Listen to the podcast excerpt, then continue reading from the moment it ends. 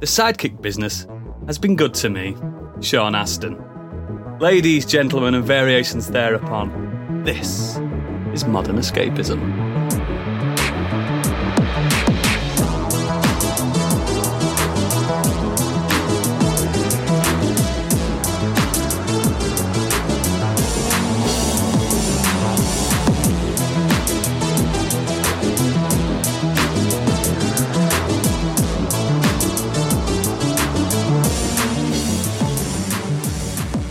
Hello and welcome to the show. My name is Oodles, the man that has had many sidekicks and they're now buried in the back garden. Today, I am joined by the boy wonder, Stig. Hello.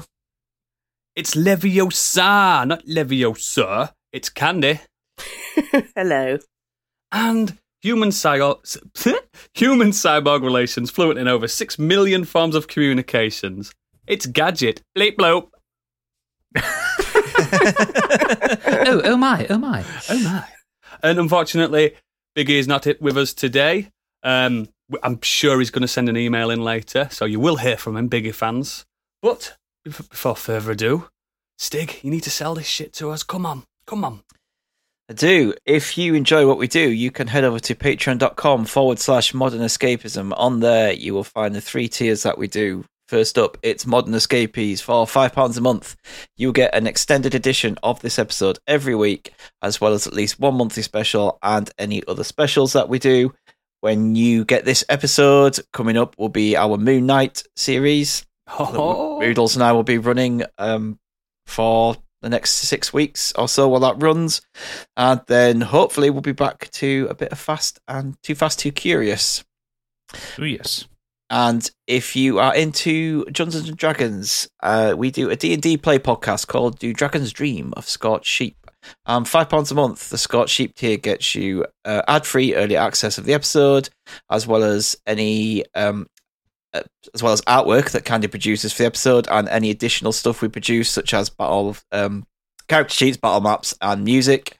And for seven pound fifty, the Biggie bundle gets you everything. And why wouldn't you want everything? Subject to VAT. I always forget you do it, but I always like it. excellent, excellent. One day I'll just like rule off, r- r- reel off some like, terms and con- conditions. Yeah, Have you, when, when they do it on radio and they do it really fast? Yeah. Subject to VAT. May cause diarrhea. yeah, yeah. world cause diarrhea. Just, Let's just, crack to on be with the uh, with the Nexus guys. Um, phew. take us time this time because we're, we're we're a four man crew. Gadget, what you been doing this week? Um, I've been doing a, a great many things. Um, I've been playing ungodly amounts of Elden Ring. Hmm, I've here now. Um, continuing that same one. Same. Yep. De- determined to pick my way through as much of that game before I get to the end game. I'm like I'm I'm towards like the last couple of areas. I think I'm in the last third of the game at this point. I've just I've just hit the capital. Oh yeah, Um, yeah, and I'm uh, I'm I'm playing around with stuff. It's still so fucking good, and it's still surprising me, which is it, it's rare for a game for me to be like 58 hours in, and I'm still being surprised by the shit that it pulls. Yeah, I got um, surprised the other day when all of a sudden I found out there's a huge underworld. it's just as big as the above world, and I was like, sorry for a bit of a spoiler there, but I was just like, fuck, this place is massive, and I ended There- up getting there- lost. that- that is in the trailer, so I wouldn't worry. About Yeah, spoilers. and just last night ended up was like I'm in these caves. I have no idea where the fuck I am. Go around the corner. Oh, I'm in a boss fight. yeah. Well, the- the- the- the- well, one of the surprises I had is, is kind of related to that because one of the underworld locations you can see like a load of temples in the distance. I thought, Oh, oh, that's, that's that's that's some really lovely kind of like skyboxing architecture thing. And then I got a surprise. Yeah, fucking go there. just a different route to get in, and it's um, and then you would look back over where you were, and you're just like, oh shit. it's de- it's definitely a temple you could have used one of Pip's uh, tampons with. Definitely, trust me. It's yeah. Uh, I haven't done that boss fight yet, but I get. I know. Yeah. Um, but yeah, I'm I'm not going to talk too much about that because we talk about that every week. I will finish it at some. It has point, become an Elden. Ring podcast. Yeah, before this becomes an Elden Ring podcast. Um, I finished um, To Sleep in a Sea of Stars. Mm. Um, and I was sad when it ended because it, uh, I have no more of it to read. Oh, that's like- a good sign, though. Like, I know I've griped over the last couple of weeks about Christopher Paolini doing the men writing women thing. and those bits do let it down slightly. Those are what stops it being like a perfect ten. Yeah. but it's a nine and a half. It's a strong nine and a half. It's it, it- it's like you get to the end of the book and it wraps up so satisfyingly, but also leaving it open for like the rest of the um the novels that are going to come out. Or it's just like you get to the end of it and y- you feel bereft. There's just nothing left of it, and you're just like, I, I didn't want it to end yet. I've It's had that feeling this week as well. I understand that Mm. feeling massively. I have been looking forward to you finishing it because I've just had a gaping hole where I just, which I'll talk about. I've just finished a book, so I need something new to move on You, to. you, sh- you should put this book into your To ears or your eyes, plug whichever that way. hole. Fill my gaping hole. Yes. She's single, boys. Episode title: Candy's gaping hole. I think we've used that one before. Uh, um, but yeah, it's it's honestly it's a stunning book, and I know I've talked about it over the last three weeks or so. It just re, I mean, it tandem the fact it's 880 pages book, and I read it in three weeks. Like I powered through it. It's so so good. Um, and I, I was actually he, he he responded to me on Twitter, and apparently the next book that's coming in is a prequel to this, which ex- sets up some of the stuff that happened in this book. So I'm excited for that. And also kind of sad that it's not going to be about Kira and the crew of the Wallfish because I kind of want to see what happened with them. Anyway, but really, really good. Uh, I've been watching Peacemaker because it hits it hit Now TV this last week. Did. It is really fucking good and Mhm. Awesome. kind of not what I expected it to be.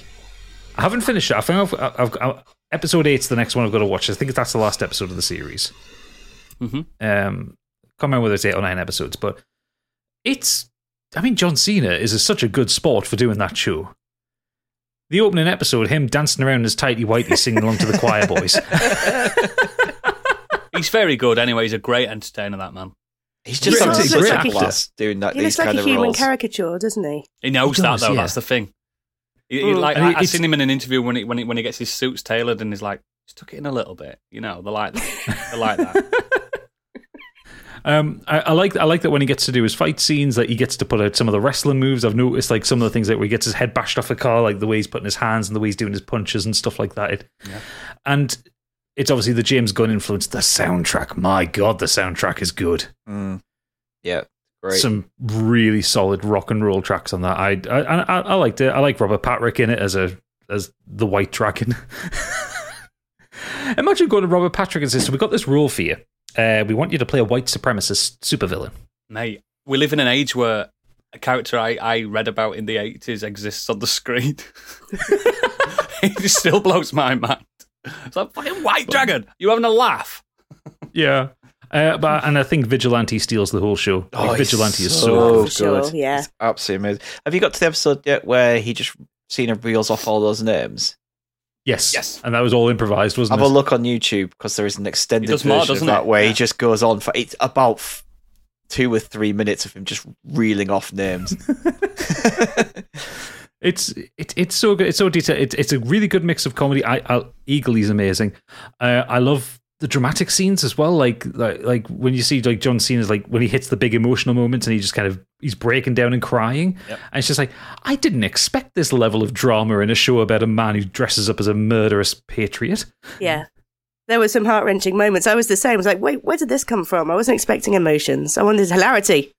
Yeah, And there's plenty of hilarity in it. It's it's it's just really really good, and uh, it's it, it's a testament to like the the excellence that James Gunn can put into the world because obviously this, along with the Suicide Squad, this was kind of his pet project, wasn't it? And I think they did the two of them at the same time.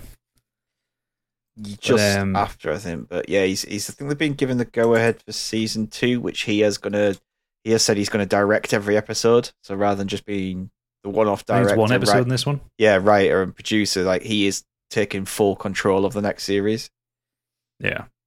Uh, but yeah, it, it looks great. Sounds great. It, all everyone puts in really stellar performances, and but yeah, I, I mean, yeah, the uh, vigilante does steal the show. He's so funny, and it's the it's not even necessarily the things that he says. He's just got this really kind of derpy, slightly insane look in his eyes. That works for this episode as well. Sidekick. Um, so, but yeah, but the main thing I want to talk about, Oodles, I've been reading another book now that I've finished uh, To Sleep in a Sea of Stars. This one is right up your street, okay? oh, right. Okay, so I'm. It's um. Blurb it's me, got- baby. Blurb me. Well, before I read the blurb, I'm just going to give you the concept of Okay, playing this book, okay. right? Uh, it's got humor. I like humour. A little bit science fiction. Um, it's got it, it's got millennial angst. Oof. It's got um, uh, eco conservation themes, Okay, okay, okay. vaguely anti capitalist in places, Now you got me, baby. and kaiju's. Ah, fucking hell, I'm in. I'm in. You just came. Yeah, it's the it's it, it's the I new thought you were novel going to say from Funky uh, Balls of Space Titties, and then I'd have been really in. no no it's it's the new novel from uh, one of my favorite authors from John Scalzi. It's Mm. called the Kaiju Preservation Society. Shit, yeah, yeah, yeah. Uh, I'll, I'll, I'll read you the, uh, the blurb here. Uh, um, when COVID 19 sweeps through New York City, Jamie Gray is stuck in a dead end f- driver for a food delivery app. That is until Jamie makes a delivery to an old acquaintance, Tom, who works at what he calls a quote unquote animal rights organization. Tom's team needs to last uh, needs a last minute grunt to handle things on their next field visit. Jamie, eager to do anything, immediately signs on. What Tom doesn't tell Jamie is that the animals that his team care for are not here on Earth, not our Earth at least. In an alternate dimension, massive dinosaur like creatures named kaiju roam a warm, human free world. They're the universe's largest and most dangerous panda, and they're in trouble. it's not just the Kaiju Preservation Society who have found their way to the alternate world, others have too, and their carelessness could cause millions back on our, our Earth to die. That's It tells you pretty much everything about it. Uh, what does that remind me? It reminds me of another book, but it's not kaiju's, it's demons. But that sounds fucking great. It is. It's really. It's really funny. It's um. It's it's John Scalzi in his own words, back to his usual bullshit. Aye. Oh, he I like just a bit, fin- Scalzi. Yeah, he just finished his um his uh, interdependency trilogy, which were like proper hard sci-fi ones. Yeah. and this one's back to first person humorous bullshit, back and forth dialogue with gags in it, like something out of a Futurama episode. Um, and it's just such a crazy concept, and he manages to make it all make relative sense. Good. Uh, the characters, the characters are a little thin, but they, they, they get the job done for what they're supposed to be. Descriptions of the kaiju's and the kaiju fights are great. Uh, there is a scene quite early in the book where they, where this preservation site they've they've cooked up some um, some kaiju pheromones and they're trying to get two of the kaiju to mate, and the whole sequence is hilarious. And and the best part is that the, the names that they give them, they're not like they're not giving them like Godzilla, Mothra, that kind of name for them. They're, one of them's called Betsy. The two that the two that they're trying to get to mate are uh, Edward and Bella. That's like a Rampage. Remember Yeah. Rampage? I remember Rampage. Um, you get uh, descriptions that, of the fact that you know if they go down onto the jungle floor, everything wants to kill them. Yep.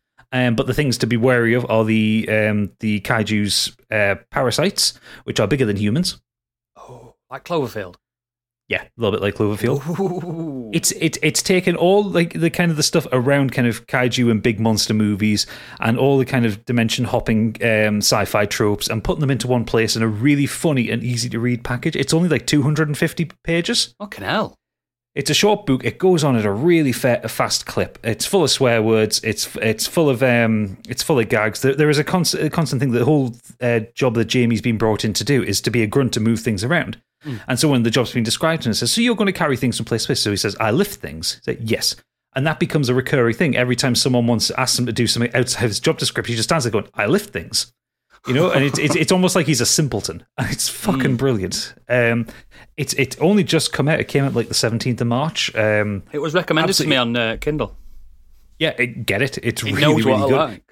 It's really up your street oodles because, like I said, it's got kaiju's in it and a lot of swearing and anti-capitalist left-wing politics. Fuck!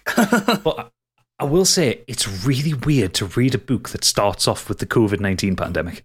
It is so weird to read those words in a novel. I read a book last week that was uh, there were, at the end of the novel. There were there was reports that there was a flu coming from China, and I'm like, no, Oh, Yeah, get out of there! yeah, it's starting to get into media now, isn't it? It's so Yeah, funny, it- like sort of reading about it in hindsight as well. Woof. Mm. Well, yeah, because because the book takes the book starts um, before Jamie loses ends up working for um, Food Mood, which is the name of this app that he's working for. Um, it, it starts off like in the February of 2020, so it's like there is a line of dialogue, a line of dialogue, and it says, "Have you heard about this COVID 19 thing coming in from China?" And oh yeah, it'll be a couple of we'll lock down for a couple of weeks. We'll try and do something about it. It's just like, oh, that Famously. I said that as well. yeah, but it's um, it's it's a really good book. It's really funny, and it's it's the opposite of hard sci-fi. This is kind of like pulp sci-fi. Um, so it's it's super easy to read and well worth time. And I like Scalzi's individual books. Like I mean, I love his um his uh, like the Old Man's War series, and the Yeah. Interdependency series. Classics. But I also really love like Fuzzy Nation, Red Shirts, like his in, his individual one-off books. They're usually really really funny. I think, and especially with this one, I didn't realize it because John Scalzi is he's about fifty-two now. I think. yeah. He writes millennials really well. Like, Does he have he's- kid? I'm sure he has kid. I'm sure his son's an author. No, his no his, his daughter's an author. That's it. Yeah. There you go. Yeah, but yeah, he's he's he's, he's got a couple of kids, and they're, and and they're both kind of in, into the media. Mm. But um, They'll be Yeah, saying, he- Dad, he- Kaiju's are big this year. Come on. yeah. I mean, he's a really lovely bloke. I've followed him on Twitter for ages, and I've chatted to him a couple of times on Twitter, and he he, he is a lovely bloke, Name and he's just got such a wry sense of humor. So, um, yeah, go check out the Kaiju Preservation Society. It's a great book. Gonna do it. Gonna do it. Mm. Excellent. Excellent. Thank you very much. Stig, you've been doing in your little blurred world behind you. Um, a fair bit actually this week, considering Mhm. um other things that have been going on. Um, yeah, I've I had a first I have a bit of a, a musical week in terms of films. Mm. Um, I watched the Rocky Horror Picture Show for the first time. One of my all-time favourites. so it's so I so hope you liked it. It's so weird but so good. Mhm. Uh, Tim Curry is just an How do absolute do I? blast in that. He's he's having such a good time in that role, isn't he? Like things, some of the stuff makes absolutely no sense, and you can only pick up on it. Like that, like the biker. It's like unless you're kind of listening to the conversations and some of the lyrics in the some of the songs, that bit just comes out of nowhere. Meatloaf turns up. Yeah, Meatloaf just turns up, has a good Meatloaf, old what song. you doing here? Yeah, and it goes, but but yeah, but other than that, I just the songs are great. The the um the aesthetics, the look, and everything is just so so wonderful. Really, It's so Um, sexy. Such a sexy, yeah. sexy film. I imagine Middle America in the seventies had uh, the bandit. melt, had a bit of a meltdown with that one. Yeah, it was. It was. It was, it was put into the uh, before video nasties were a thing. It was put into that kind of category. yeah.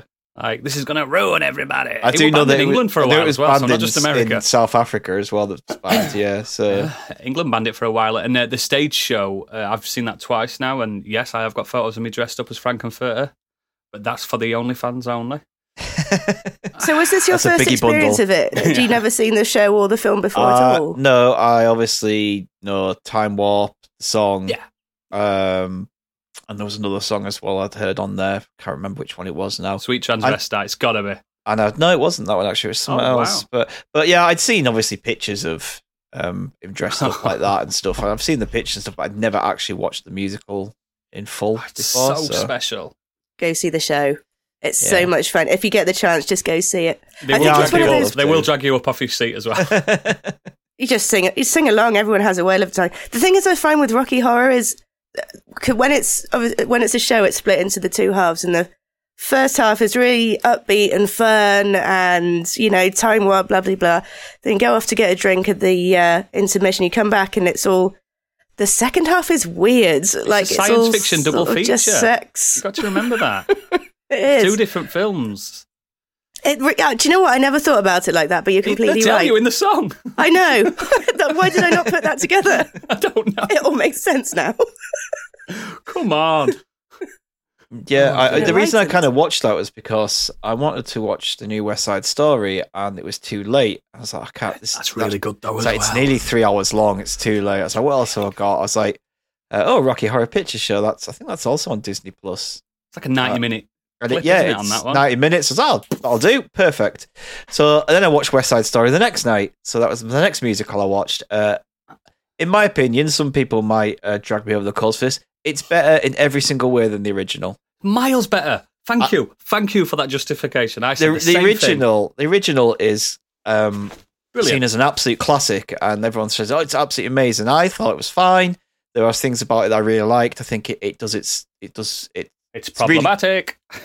Yeah, but it it it's really um tells pulls itself away from the stage show. Like it, it, it makes itself into a film. yes, it isn't does. like some some uh musicals where it just feels like you're watching an adaptation of a stage show. Yeah. but it's a bit. It is 60s. It's very 60s. Um, Mm. And I think Steel, Spielberg has done an excellent job with updating that. And yet the era that it's set in is still set back in the 60s in, in Spielberg's version. But he just makes it feel a bit more realistic from as realistic as you can get with people singing and dancing.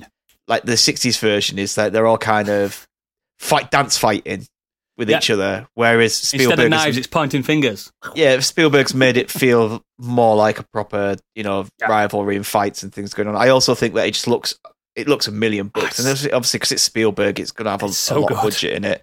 I think the, I just think everything about it. I think the dance numbers, I think the, the singing and the acting is all better. I believed in the central love story a hell of a lot more in this version. Their chemistry so much better than it is in the, the original, and it it goes out its way as well to kind of give you more of a backstory and bring you into the story more. Whereas the original, it kind of moves on from set piece, set piece, set piece. And Mm. this actually fills in the gaps a bit better than that does. I don't know whether that's Spielberg adding scenes in or whether he just decided to um, use scenes that the original didn't use. But I just I think it's better. Um, I really do think it's much better I think it's, I think it's loads better. I think it's a, for me as musicals because I, I I rate musicals a lot different to normal films. It's a proper like solid eight nine out of ten musical. Yeah. it's it's really fucking good. and it's been nominated obviously for a bunch of Oscars. And I think Ariana DeBose is probably going to win Best um, Supporting Actress. Probably, probably. Yeah, because she's really great in that. And then the other last music I watched was Sing 2. Kids wanted to watch Sing 2, so we watched I went to Sing cinema 2. to see it. It's so really good. so good. yeah, really good. Much better than the first one. I like I like the first one, but this one's yeah, really good. Yeah. Uh, some fun. it's my favorite in. film with Bono in it, Yeah, surprisingly, Bono is one of the main characters, and and he's not annoying. yeah, and the use the use of U two songs is pretty pretty Yeah. well in it. So yeah, I for whatever reason just had a bit of a good old musical week. Uh, but the main thing I wanted to talk about. Oh, I wanted to put Sing Two on the show notes. It doesn't matter though. No, no, no, no. I've got something bigger to talk about. Whoa. Is the Halo TV series? Uh oh. Oh. So- You will ha- in for this one. you will have to VPN your way to get this because, as with everything seems to be, they keep launching it in America on these streaming services that the UK does not have yet. Has no, I, we have no idea when it's coming. Apparently, Paramount Plus might be in the summer. Well, Pa- Pa- Paramount Plus is supposed to be quarter three this year, but I think three. the Halo TV series, I think it's going to Sky. So I think it's like Sky Atlantic. it's Sky to be Atlantic, yeah, that's Is what? I read. Well, why can't they just Yeah. release it at the same time? It's just Idiots. because dicks. yeah, yeah. they you go, dicks. Because just it's just stupid. anyway, Again, same problem with Peacemaker because that came out last year in the states and it's only just hit uh, streaming services over here. yeah, yeah. But at least the good thing about I literally had to go to America to watch Peacemaker. the good thing about Peacemaker is that you got it all in one go, which was Yeah. quite nice. Like at least they're like, oh well, you've had to wait, but it, here it is in one go. You can watch. You can it use all. that VPN trial perfectly. Yeah. Um, I didn't hate it. I know it's come under a, a bit of criticism for things. There are things to criticize it about it, um, specifically the way it looks. It looks a bit weird um, when you compare it against stuff like The Expanse, or I think stuff like Game of Thrones and Breaking Bad has set a precedent for how shows should look now. If you want a cinematic feel, which something like Halo should have, it needs to feel cinematic. It does not need to feel like a CW DC show, which is kind of what it feels like. They've put a shitload of money into this, like um, the character designs, the costumes, the sets, and everything. Shitload of money. You know, Master Chief looks great. All the Spartans look great. All the supporting characters look really great. But then you've just got this weird filter on kind of that just makes it look a bit like a YouTube project. And I don't know why they've gone for that look. Um, All, all, all the clips and screenshots I've seen, it reminds me of when um, Firefly came out, and I'm not talking about like the filter for it, like because the, ve- really desert filter of, of what I've seen of Mm. it, but it's got that, that that look of like a 2003 sci-fi show. it's too makes sense. clean. If that's It's My- too clean, not yeah. grubby enough. yeah, looks like Super Sentai or Power Rangers. it should it should. It should does, yeah. have Exactly what it looks um, like, and I've seen them all. Trust me. It should have that expanse kind of look to it. Really, if you're going for this sci-fi Mm, uh, yeah. look, I don't know why they've made it look like that. But on the plus side, um, I don't think I think a lot of the other CGI is really good. There are there's a few dodgy bits, but uh, I think that the um, Covenant all look great. The elites look great, and it is brutal as fuck. I never expected it to be like this, but this TV show does a better job of showing how brutal and awful the elites and the Covenant are than the games ever did, in my opinion. because in the games you were obviously playing as Master Chief and you just blast your way through them. There were nothing, were there? They were nothing, yeah, they're just cannon fodder. Whereas this show how massive they are. They tower above the humans and they just rip their way through the humans. They, they, like they, there's a big massive set piece at the beginning which is really well done, and the elites come and attack this base full of all these humans, and they just wipe them out. They just they just fuck them up. And there's head pops. There's they're getting stabbed by the energy swords. Teabagging? People- um, no teabagging. Yet. Yeah, but there's you know I did just didn't expect it to go that far. I, I I- I've been told that it is quite full on, but it is really full on. Like it, it shows the horrors of kind of what the Covenant are willing to do. They just don't give a shit. Um, and also the Spartans. It's really because it does a really good, effective job of showing how awesome the Spartans are.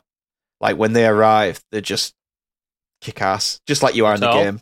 They're really tough. Oh yeah, they're massive. Yeah. So so they're all massive. So it does yeah, it does a good job of showing uh, the, the the Covenant, the elites. It does a good job of showing the Spartans.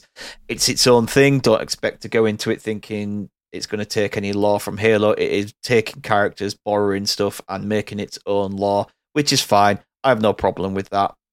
Uh, the voice in the trailers, when I heard his voice, I was like, ugh, don't like that. It's the leprechaun from American Gods, isn't it? What's I'm- his name?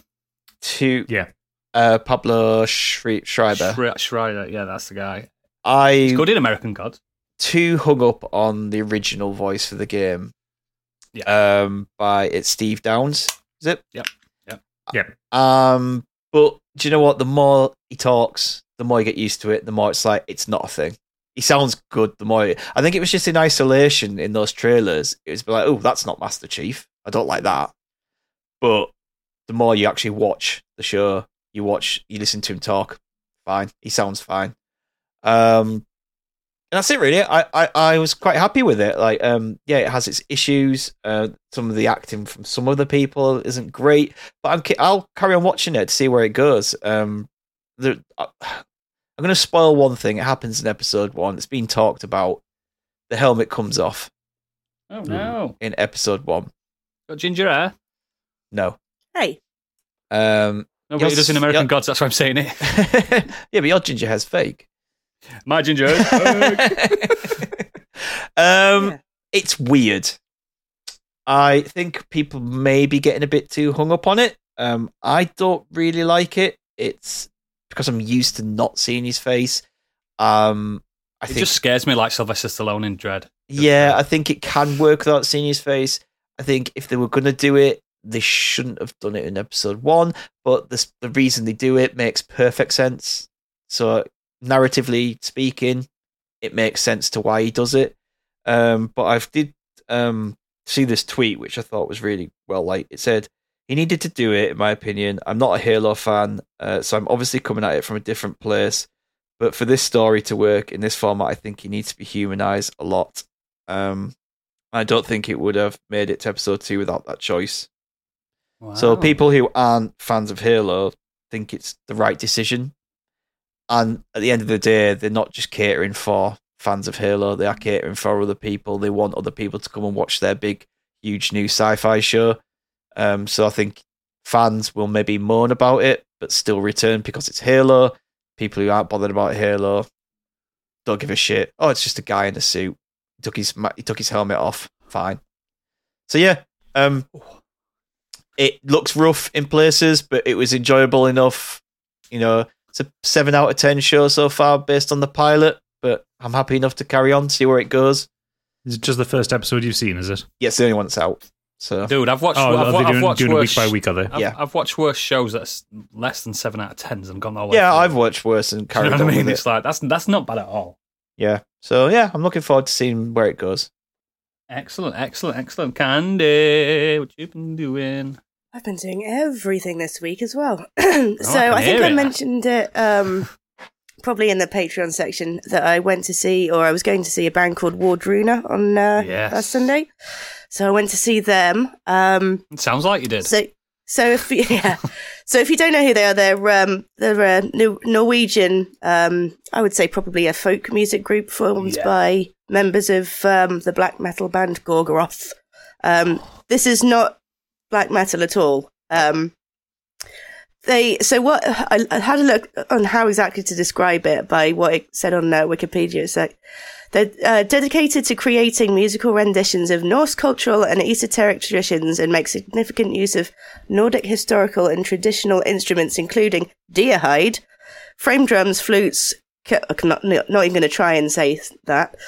Mouth harp, goat horn, and non-traditional instruments and other sources of sounds like trees, rocks, water, torches, that kind It's kind not a vegan friendly show. It is absolutely not. Um, but it was it's such an incredible experience. It's it, not like any other gig I went I've been to before because you're actually there to listen to the music. Um, you could literally hear a pin drop. You know, if you wanted to ask your friend if they wanted a drink, you'd have to kind of wait till everyone was cheering between the songs and everything. I couldn't imagine seeing band members from Gorgoroth and sitting down. I just couldn't yeah, imagine well, I mean, it was it was a stand. Well, I was in the, in the pit, so we were stood up, but it's in, um, in, in the folk pit. in the folk pit exactly. There was no crowd surfing. Um, yeah, people weren't. just kind of stood transfixed, or there was just like some sort of melodic swaying. But yeah, it was um, it was brilliant. Um, Oh, so cool. but I did bring something back from the gig, and it wasn't an overpriced T-shirt. It was a lurgy. So because of that, I've been off work, and I managed to catch up on a couple of different shows that I've been meaning to catch up on for a while. So Peacemaker was one of them, and Gadget summed it up perfectly for me. I think it was um, probably a little bit different to what I expected, but I enjoyed it nonetheless. And there was a couple of standout moments as well. Um, that I won't get into because it will be a spoiler, but I'll probably mention it in a couple of weeks once people have kind of got caught up with it. Finished Arcane as well. Um, like it's been said before, it's so much better than it has any right to be. The animation in that show is just absolutely incredible. I've never seen anything like it, and I know it's super stylized, but I think it's probably the best animation I've ever seen in a TV show. Um, banging soundtrack as well, and the story is just lush. Yeah. And I, I've never played. Yeah, Voice I've never played really any league games. I've played so- three, remember? Yeah, There's just there's just some wonderful standout moments in that show as well that just pull you in. Like even if even episode three, the end of episode God. three is fucking incredible, oh my and then god. and then the bridge scene as well. It's Yep. so good. Oh, yeah. You need to get on. If, if, if anyone's listening and they're they're not into League of Legends, none of us here are into League of Don't give a shit. It has yeah, nothing I, to I do with went watch that. that show. completely blind. Yeah, Watch other than show. borrowing You- some of the characters, like Yeah. you do not need to know anything about You're doing it. yourself a disservice not watching it, in my opinion. I need there to be less good shit out there to watch because I still need to see Arcane. There I'm, is a I'm lot of desperate good to see shit. it, but it's just there's people keep adding things to it's that. the same games, books, films, Yeah. TV Good shows. shit I good, don't innit? have enough time to do all this. You want to get yourself the flu? Get yourself We some need- we time need to off. So if, if, I've if got- I've got wasn't the- this like the- the eight big hours a day that I'm wasting it. Let's just work. cancel the podcast. We'll stop doing it. Come on, this is perfect time to just watching good shit. Done. It's over. Absolutely. But In fact, yeah, no, no, let's I actually uh, had a couple of tear jerking moments as well. So uh, it's a bit of a shocker. Uh, what else have I done? Oh, I watched um, Bad Vegan, which was suggested to me by Gucci Gang Potato. Um, and this is another Netflix documentary, kind of in the style of um, Tinder Swindler. So this one's kind of surrounding a um, a businesswoman and chef called Sama Melang- Mangalis. Um, and she took on this uh, vegan restaurant in New York and um, actually made a, a, an absolute roaring success of it. You know, this was kind of before its time, kind of before the um, vegan kind of restaurants came into the light and it was a real sort of dining experience. And this was, I think, about 10 years ago. And, uh, you know, constant celebrities, whole shebang did really, really well.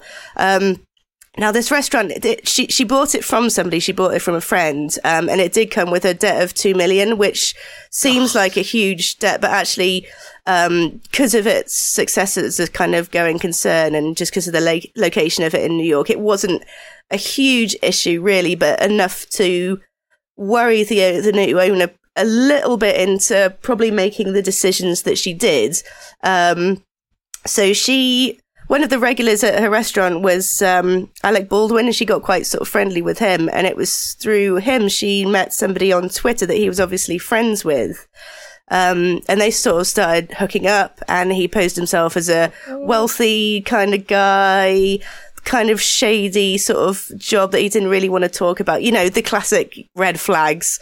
Um, although there was evidence to kind of back up her his story because he was friends with Alec Baldwin. They'd be backing, they've been backing and forthing on Twitter, and um, this is where the kind of tw- Tinder swindler bit kind of kicks in. So, um, this guy who's managed to convince everyone he's called Shane Fox, although that's actually not actually his real name, says he's working as in Black Ops. He can't talk about his job, so manages to gaslight her into sending him money. Um, takes Oh, it all out of the business. She doesn't pay the employees.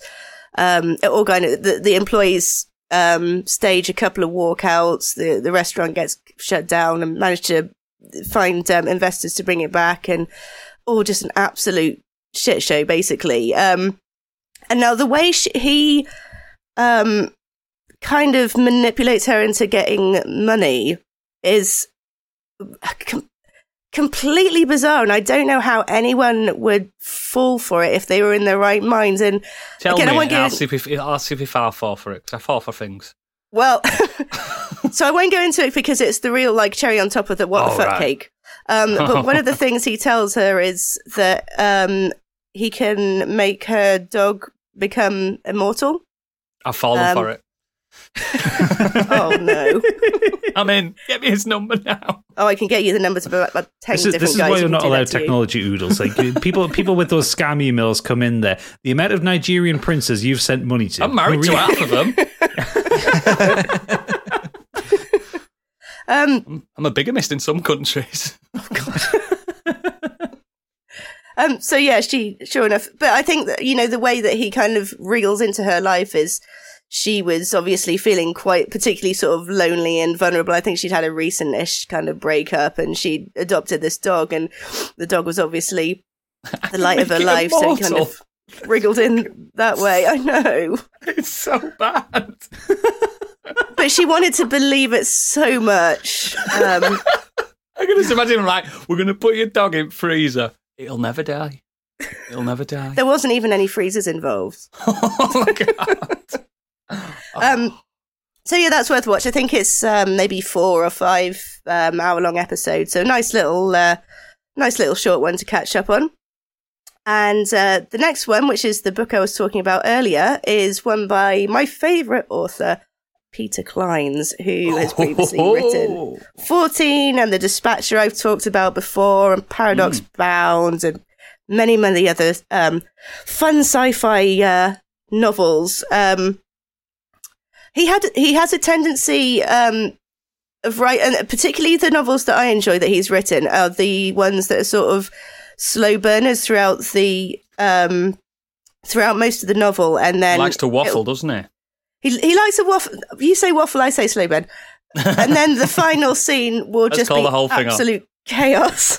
um, and this kind of follows that trend. Um, it's what I got was strong kind of Stranger Things slash Last of Us vibes. Nice, nice.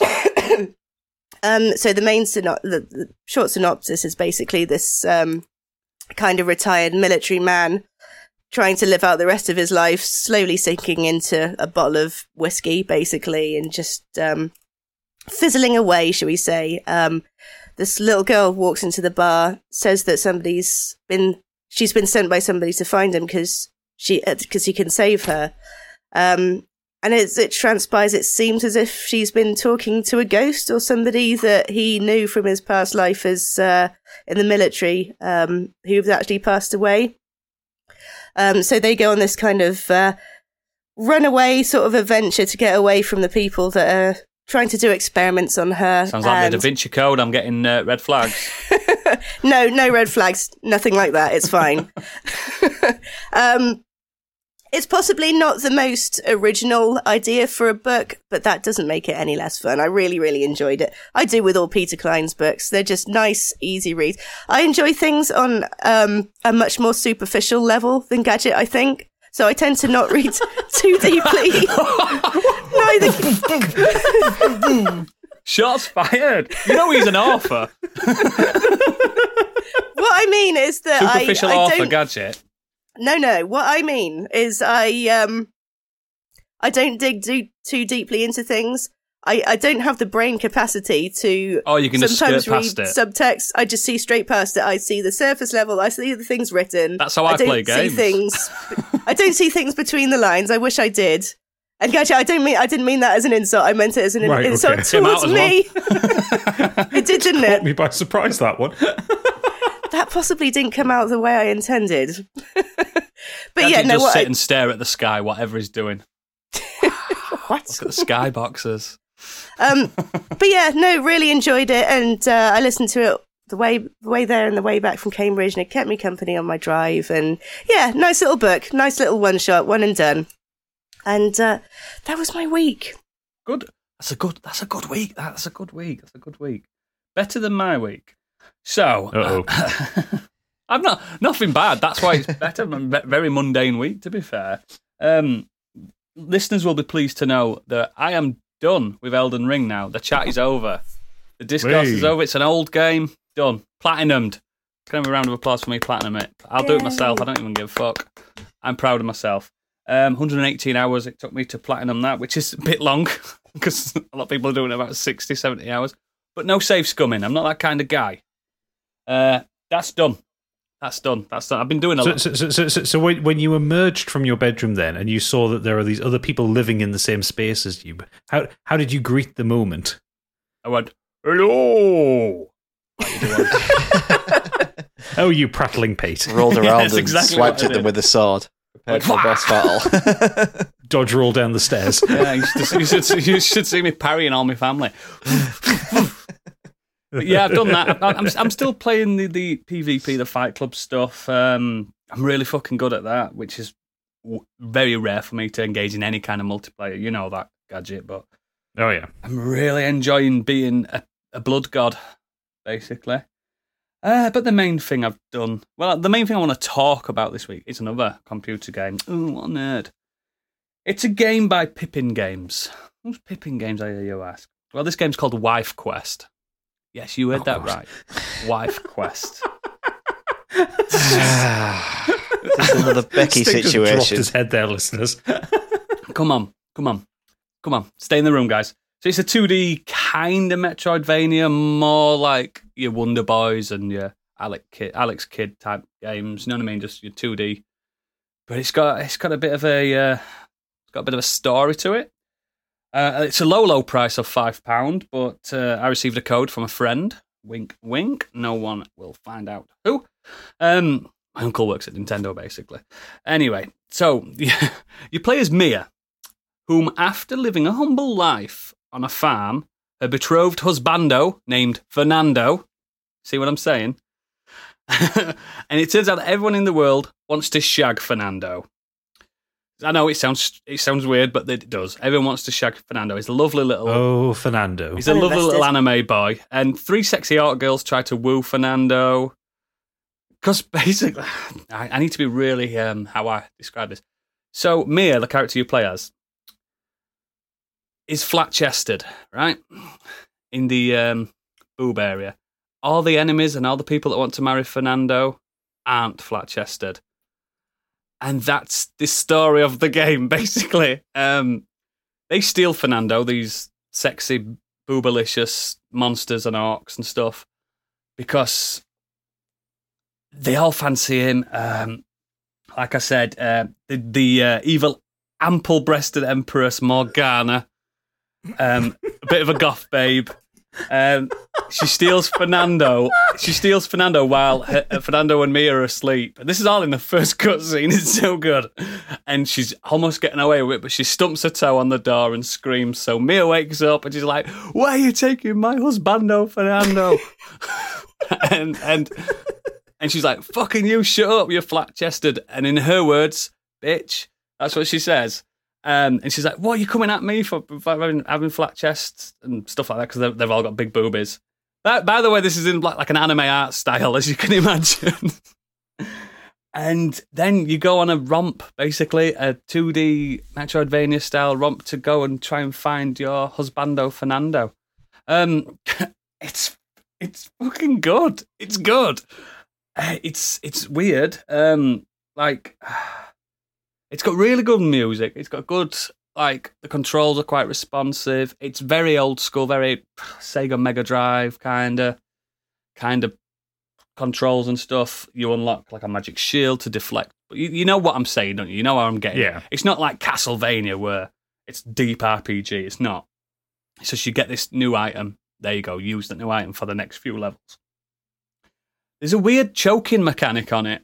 I've just seen that. On, I'm, I'm on the Fuck's Steam sake. page, and I've literally just just just just seen it. So yeah, Mia knocks knocks down one of these witch ladies, and they're kind of like lying on the floor. Hmm? And then she jumps on the back, and it, the camera zooms in, and as she chokes her from behind, Sexually. and it's uh, ooh. and there's, there's basically there's there's no there's no game mechanic reason for this. All you do is you unlock that choking animation to watch in the little extras, and like every new enemy's got a different like kind of choking animation. There's one where you pull someone's tail off. There's one where you you you grip, gripping her by the throat, and there's one where you're like grabbing her by the waist, and it's just all like lesbo erotic. And do you know what? It's a really good game, guys. it's a really good game. Do you know know, what I'm I've not- just realised is for the I'm a last month. No, but I knew that. For the last three months, I've been wondering why I've been advertised werewolf and vampire porn constantly on Facebook, and now I know why. It's because of you. It's because of me. yeah. It's just, it's just, it's just a really. I don't. Let me be real. I don't understand why it's so sexual. Why it's, it's, it's, just- it's I'm, not. I'm just gonna I'm just gonna share on screen because I've just gotten back to it on on the, do. on the on, on the on the Steam page. for, for, for, for um, the what viewers at home. Watch this. for, for, for, the, for the viewers at home, just the choking mechanic which comes up. yeah, it's so. So, good. um, he, yeah, this. Ooh. Jumps on her ass. Yep. it's so That's a good. good pound. It is a good pound, but there's more pounds. There's more different. The the bosses are really good. The platforming's tight. It it, it it's it looks like Celeste, but it's more like Fifty Shades of Grey. I do, I, I do also have to point out the Steam tags for this one are 2D platformer, adventure, 2D, and female protagonist. Yeah, oh yeah. It's it's it's mainly women throughout the whole game, apart from Fernando the husbando. But they they all want to shag him, and it's like like they, they kiss him without his um, husband thieves. permission and stuff. like, and he's like, "Stop kissing me, everyone!" Because if you look at all the baddies, they're all sexy. Oh, he's a women. bit like, oh no, stop that's what he's like. kissing me. Oh There's- no, there's- this there's is one- there's one terrible. There's one like if you if you look at obviously Mia, she's like very proportioned girl. She's not overly ample As, like as the rest of anime girls go. Yeah, and look at the Punishment animations. it's so good. This gallery thing also weirds me. I Just the way you just pose her around. Yeah, I love it. Uh, it- it's just a real game. It's really good, and it's a fiver.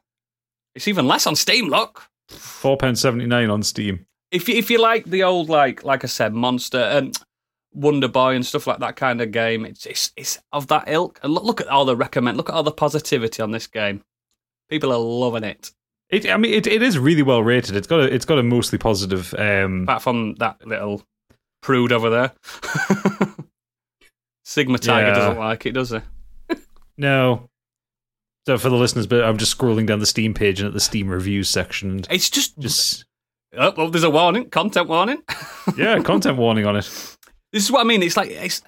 I can understand if you were th- kind of a persuasion that wasn't that don't find like sex humor funny. It's not. It's it's nowhere near as like bad as some things can be. Like it's all like innuendo, apart from the choking. That's that's just full on. But it, it's it's I don't know. It's I don't, it, there's something about it that I really like. I just the gameplay's got and I'm laughing at the dialogue and stuff because it's it's just stupid. But I think if you if you if you want a little bit of a 2D kick, it's not difficult either. That's the thing because a lot of these type of games make them difficult, don't they? This is not hard. Yeah. this is not hard. It's about, uh, it's about ten hours Is long. it- You're saying that one of the negative reviews on it. I'm just going to read the, read a, ch- a couple of bits of this out because it's fucking funny. Go on. Uh, not not recommend. He's got six hours on record, and this was posted on Christmas Day last year. Um, he says it's too fucking hard. What? It requires grinding the same level over and over again to get the gold, to get the upgrades, to stay alive long enough to learn the patterns for the bosses. Does it fall? It's an anime. It's an anime version of Mega Man, except Mega Man is good. Mega Man's incredibly anime. Yeah, of course it fucking is. Of course it is. But yeah, he, he, he plays a little bit. I can see the, the Mega Man parallels. It's nowhere near as difficult as Mega Man. It's such a such a I know it sounds game. stupid from a guy coming from, so, oh, I've just platinumed Elden Ring and everyone's saying it's the hardest game ever. I'm not even saying that. I'm not- I'm not saying it's easy because oh, I'm a fucking elite gamer. I'm saying it's just easy. The checkpoints are really good. You die, you go straight back to. Do you know what I mean? It's fucking hard. It's not hard. It's just nice. It's just fun. And like I said, we, we were joking about it on the biggies. We're like, oh, Aloy, she's not got big enough tits and stuff like that. That's what this game's doing. They're saying, oh, Mia's not got big enough tits. She can't. She can't be married to Fernando. And Fernando's like, I don't give a fuck about her tits. I love her. And they're like, come here, give me a kiss, Fernando. These demon girls. it's just, I don't know. It's just, I, I really like it. It's it's just fun. I don't I mean, know. it's- it's right up a your good street. It's- it's- Metacritic score or anything like that. I don't care. It's a five. Well, it didn't cost me a fiver, but it's just good, man. Get it played. Get it played. It's on Switch now. That's why. It's, that's why it's just. It's been on Steam a while, but yeah, it's it's, it's definitely right up my sleeve. Oh yeah. Wife Quest. Get it played. It's better than Celeste. I'm joking. It's not. I'm joking. I am joking. But yeah, You don't want the Celeste stands coming to knock, knock you out. No, I, I, I love Celeste, yeah, it's They'll just throw strawberries at you. yeah, it's just it's just really good, really fun, really fun. Sixteen bit and all that. Nice bit of choking. Everyone likes to be choked. Anyway, let's move on to the main topic. I believe it's a Stig episode. It's a Stig episode, guys. Everyone loves a Stig episode. It away, it's Stig. my choice this week, and we are going to be talking about a person's assistant or close associated, especially one who has less authority than that person. We are, of course, talking about sidekicks. We're going to discuss our favourite sidekicks and our least favourite sidekicks. And as with these episodes, it's my choice. So I will go first. I will go with one of my favourite sidekicks, and that is Samwise Gamgee. Why is Samwise Gamgee an amazing sidekick? Because he is the There it is. I was waiting for someone to do West Country. because he is the hero, isn't he? When it all when, when all is. is said and done, that man is the reason why You save Middle Earth. Middle Earth wins. Without Sam, it, the man, elves, dwarves, everyone falls under Saruman. They they, they lose without him. Uh, he is there every step of the way to help Frodo, to push him on, to literally carry him when he needs it. And Now you're going you're going off the films here, aren't I'm going off the films. I've never read the books, because in so the in the books it's slightly different. and we're going to go with the films. The, the, this is this is the Basically, film Frodo's version. not so much of an addict in the books because that's what Um, he's in the films. but yeah, if you want loyalty, um, is there any is there any sidekick that's as loyal as Sam in those in those films? Can can He's you think there, of mate. another He's one? up He's there. up there. My original choice for this originally was going to be Chewbacca, and Chewbacca's loyal. It's as loyal as it comes when it comes to to Han in the Star Wars uh, saga. But then I that kind of led me on to wanting to talk about Sam because The thing with Chewbacca is we don't know if he's if he's got problematic language. We don't know if he's an horrible bastard. it could might be. We Yeah. don't speak uh, Wookiee, do we? No, that's the fun thing about. Chewbacca is that you don't actually know what he says. You just kind of got you just kind of go have to go with what Han's reactions. Yeah, like So an Empire was saying like, okay, Chewie, yeah, he might have been like, fuck these fucking knobheads. Yeah, That'd be even Just better. full on racism. Yeah, you could Full on racism, racist. racism all the I time. hate humans. Could have been a horrible bastard. but yeah, Sam is he goes along with uh, Frodo's quest. Um, you know, he, to, to the point where he makes a point of even saying, "This is the furthest I've ever been out of the Shire." Like That's one of my favourite bits on the first Yeah. film. like he he will he's willing to just sacrifice everything. All he wants really is to live a life with Rose and nothing else. And yet his loyalty, no uh, and eaves. friendship to Frodo, he, he's willing to go on on this journey with him to help along, help him along. And he's just his gardener. Yeah, and to the point where end of the first film, he's willing to literally risk his life to swim to him to help him. Uh, Frodo's Yeah. telling him to go back, and he's like, "Nope, I will not go back." I'll, you know, he, he, he to, again, he nearly kills himself trying to make sure, that I'm going with you, and I'm with you every step of the way." Every time there's a roadblock in there, uh, when Gollum turns up and tries to obviously turn Frodo against him, he has that one moment where he turns back and then obviously realizes what Gollum's done. And He's like, "Nah, fuck this. I'm I'm heading back there. I've got to help. You know, I've got to help Frodo out on this."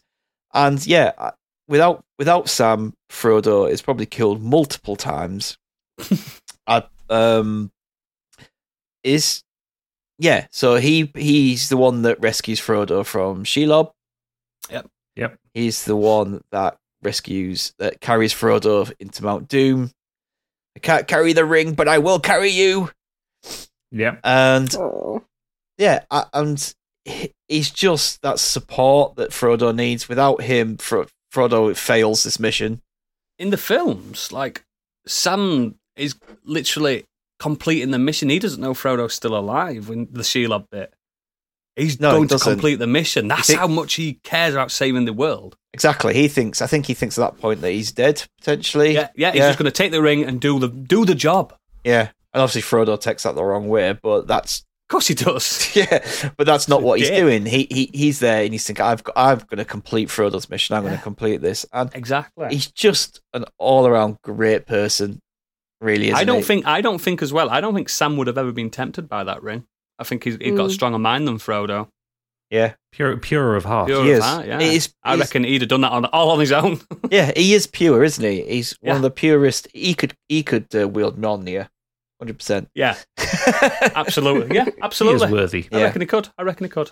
But yeah, I just I just love the character. I think he is the perfect. Um, I mean, if it, you might not even see him as a sidekick, I think he is. He, he's kind of Frodo is seen as the main character, and Sam is there by his side the whole time. In in the books, it's especially I know. in the books, it's mainly because Frodo's like fifty nine or sixty or something in the books, and Sam's a Yeah. lot younger. Like only just become an adult in Hobbit was like thirty, which is what they consider, and he is more of a sidekick character. But I think in Peter Jackson's vision, he has elevated Sam from a from a bit of a, especially the first two films, he's a sidekick. And then that third one, it's that the arc. His arc is better than Frodo's, in my opinion.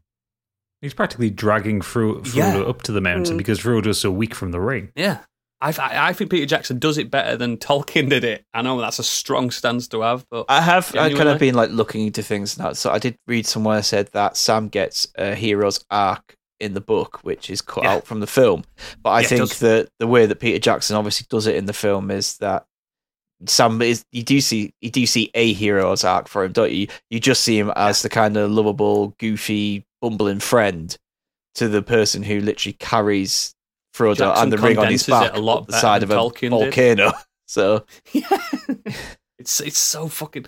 I, I think uh, obviously you can't you, you, it'd be- you, you can't not discuss Sean Astin. You know what I mean? Oh, his performance is perfect. Yeah. That's his best role. That's his, his best role. That's what he's known for. He's done many many more, more things since then, but fuck. yeah, I mean, done a I, lot of I, did, I didn't even hasn't know. he? I didn't know he wasn't English. I didn't know that when I first saw it. Uh, first time I seen him Whoa. speak with an American accent, I was like, "Whoa!" Mm. Yeah. I know. I no, know but he I'd was seen Goonies, him but I obviously didn't in know that was Goonies, him. I didn't know that was him. he's- He's in the Lost Boys as well, isn't he? Yes, yes. I, did, I didn't know that Think. was him though. No, he's not in the Lost Boys. That's Corey Corey Feldman or something like that. I thought he was as well. Could be wrong. Probably am. He might be, but yeah, I, di- I didn't know that was him from Goonies. I'd not put two and Mm. two together. I mean, this is what two thousand. I didn't know this shit whenever it came out. But yeah, I think I think Sean Astin's he's when, when like because I, I read Lord of the Rings before I seen the book. Before, before I watched the film, I read that. But when the film came out, I was like, "That's a really fucking good Sam. That's a really." I think Frodo was terribly miscast in them films, but it is what it is. Elijah Wood as I think that He's um, too young. I, but I think that it's fine with what they. It's did. absolutely fine. It's, of course, it's fine. Yeah, God, that's just a nitpick. Oh no, he's not in It's the just too Boys. young. It's No, too young, in my opinion. Hmm. He's in Toy Soldiers. Is he the stepdad? Oh no, completely different film. Not even that. Yeah. Not even that Toy Soldiers. Anyway, get Not- off You're Yeah. thinking of small soldiers. I think I'm thinking of Small Small Soldiers. Soldiers, yeah. yeah, because he didn't do really anything, did he? And then all of a sudden, like the Lord of the Rings just kind of brought him back into the limelight, and he's yeah. uh, so he's so good. At, he's the one when he's on screen. You're glued to Sam. Even at like the uh, the Rivendell, uh, the, the uh, when the Fellowship's forming, you're just looking at Sam. and He's like this. I love Sam. He's got such good energy. yeah, he just he just to start with, he's kind of, especially when he gets there, he kind of seems to be just happy to be there and part of it, doesn't he? And Mm. and uh, You've Yeah. seen the extended version when he gets the light of Galadriel and he's like, no, no, not the light. I gets the rope, doesn't he? He gets the rope. He does. and he's like, just, just, just, is that all I'm getting? it's so funny. Everyone else has got daggers and the light, listen, the light of the Galadriel and stuff like that. It's like, it's just got a fucking rope. it's good rope. Saves the day. Comes in useful. It fucking does. yeah, Sam is my first pick, one of my favorite uh, sidekicks, um, a true kind of hero of the story and a, an amazing character. So we'll go gadget. Who was your favorite sidekick? So my favorite sidekick, um, strap in. We're talking Dark Souls here because I want to talk about Solaire of Astora. Oh, if only I could be so grossly incandescent. Yeah, Sol- so Solera Vestora is a, a NPC that you meet. Depending on how good you are, you know, it, it, you, can meet him within the first hour of the game. If you're biggie, you met him about 16 weeks into the game. um, oh, I've But he's unlocked nearly multiplayer. yeah, you, you you meet him basically after the second boss of the game, uh, and he's you, you have this moment. Where, so the second boss of the game is the Taurus demon, and for a lot of beginners, it's a pretty ha- hairy fight It's because a it's this- gimmicky boss that you don't realise, isn't it?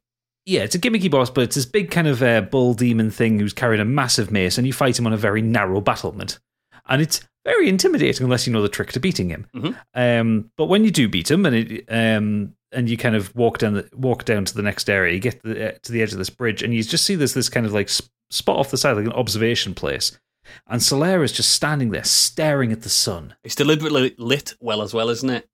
Yeah, it, it's one of the brightest parts of the game.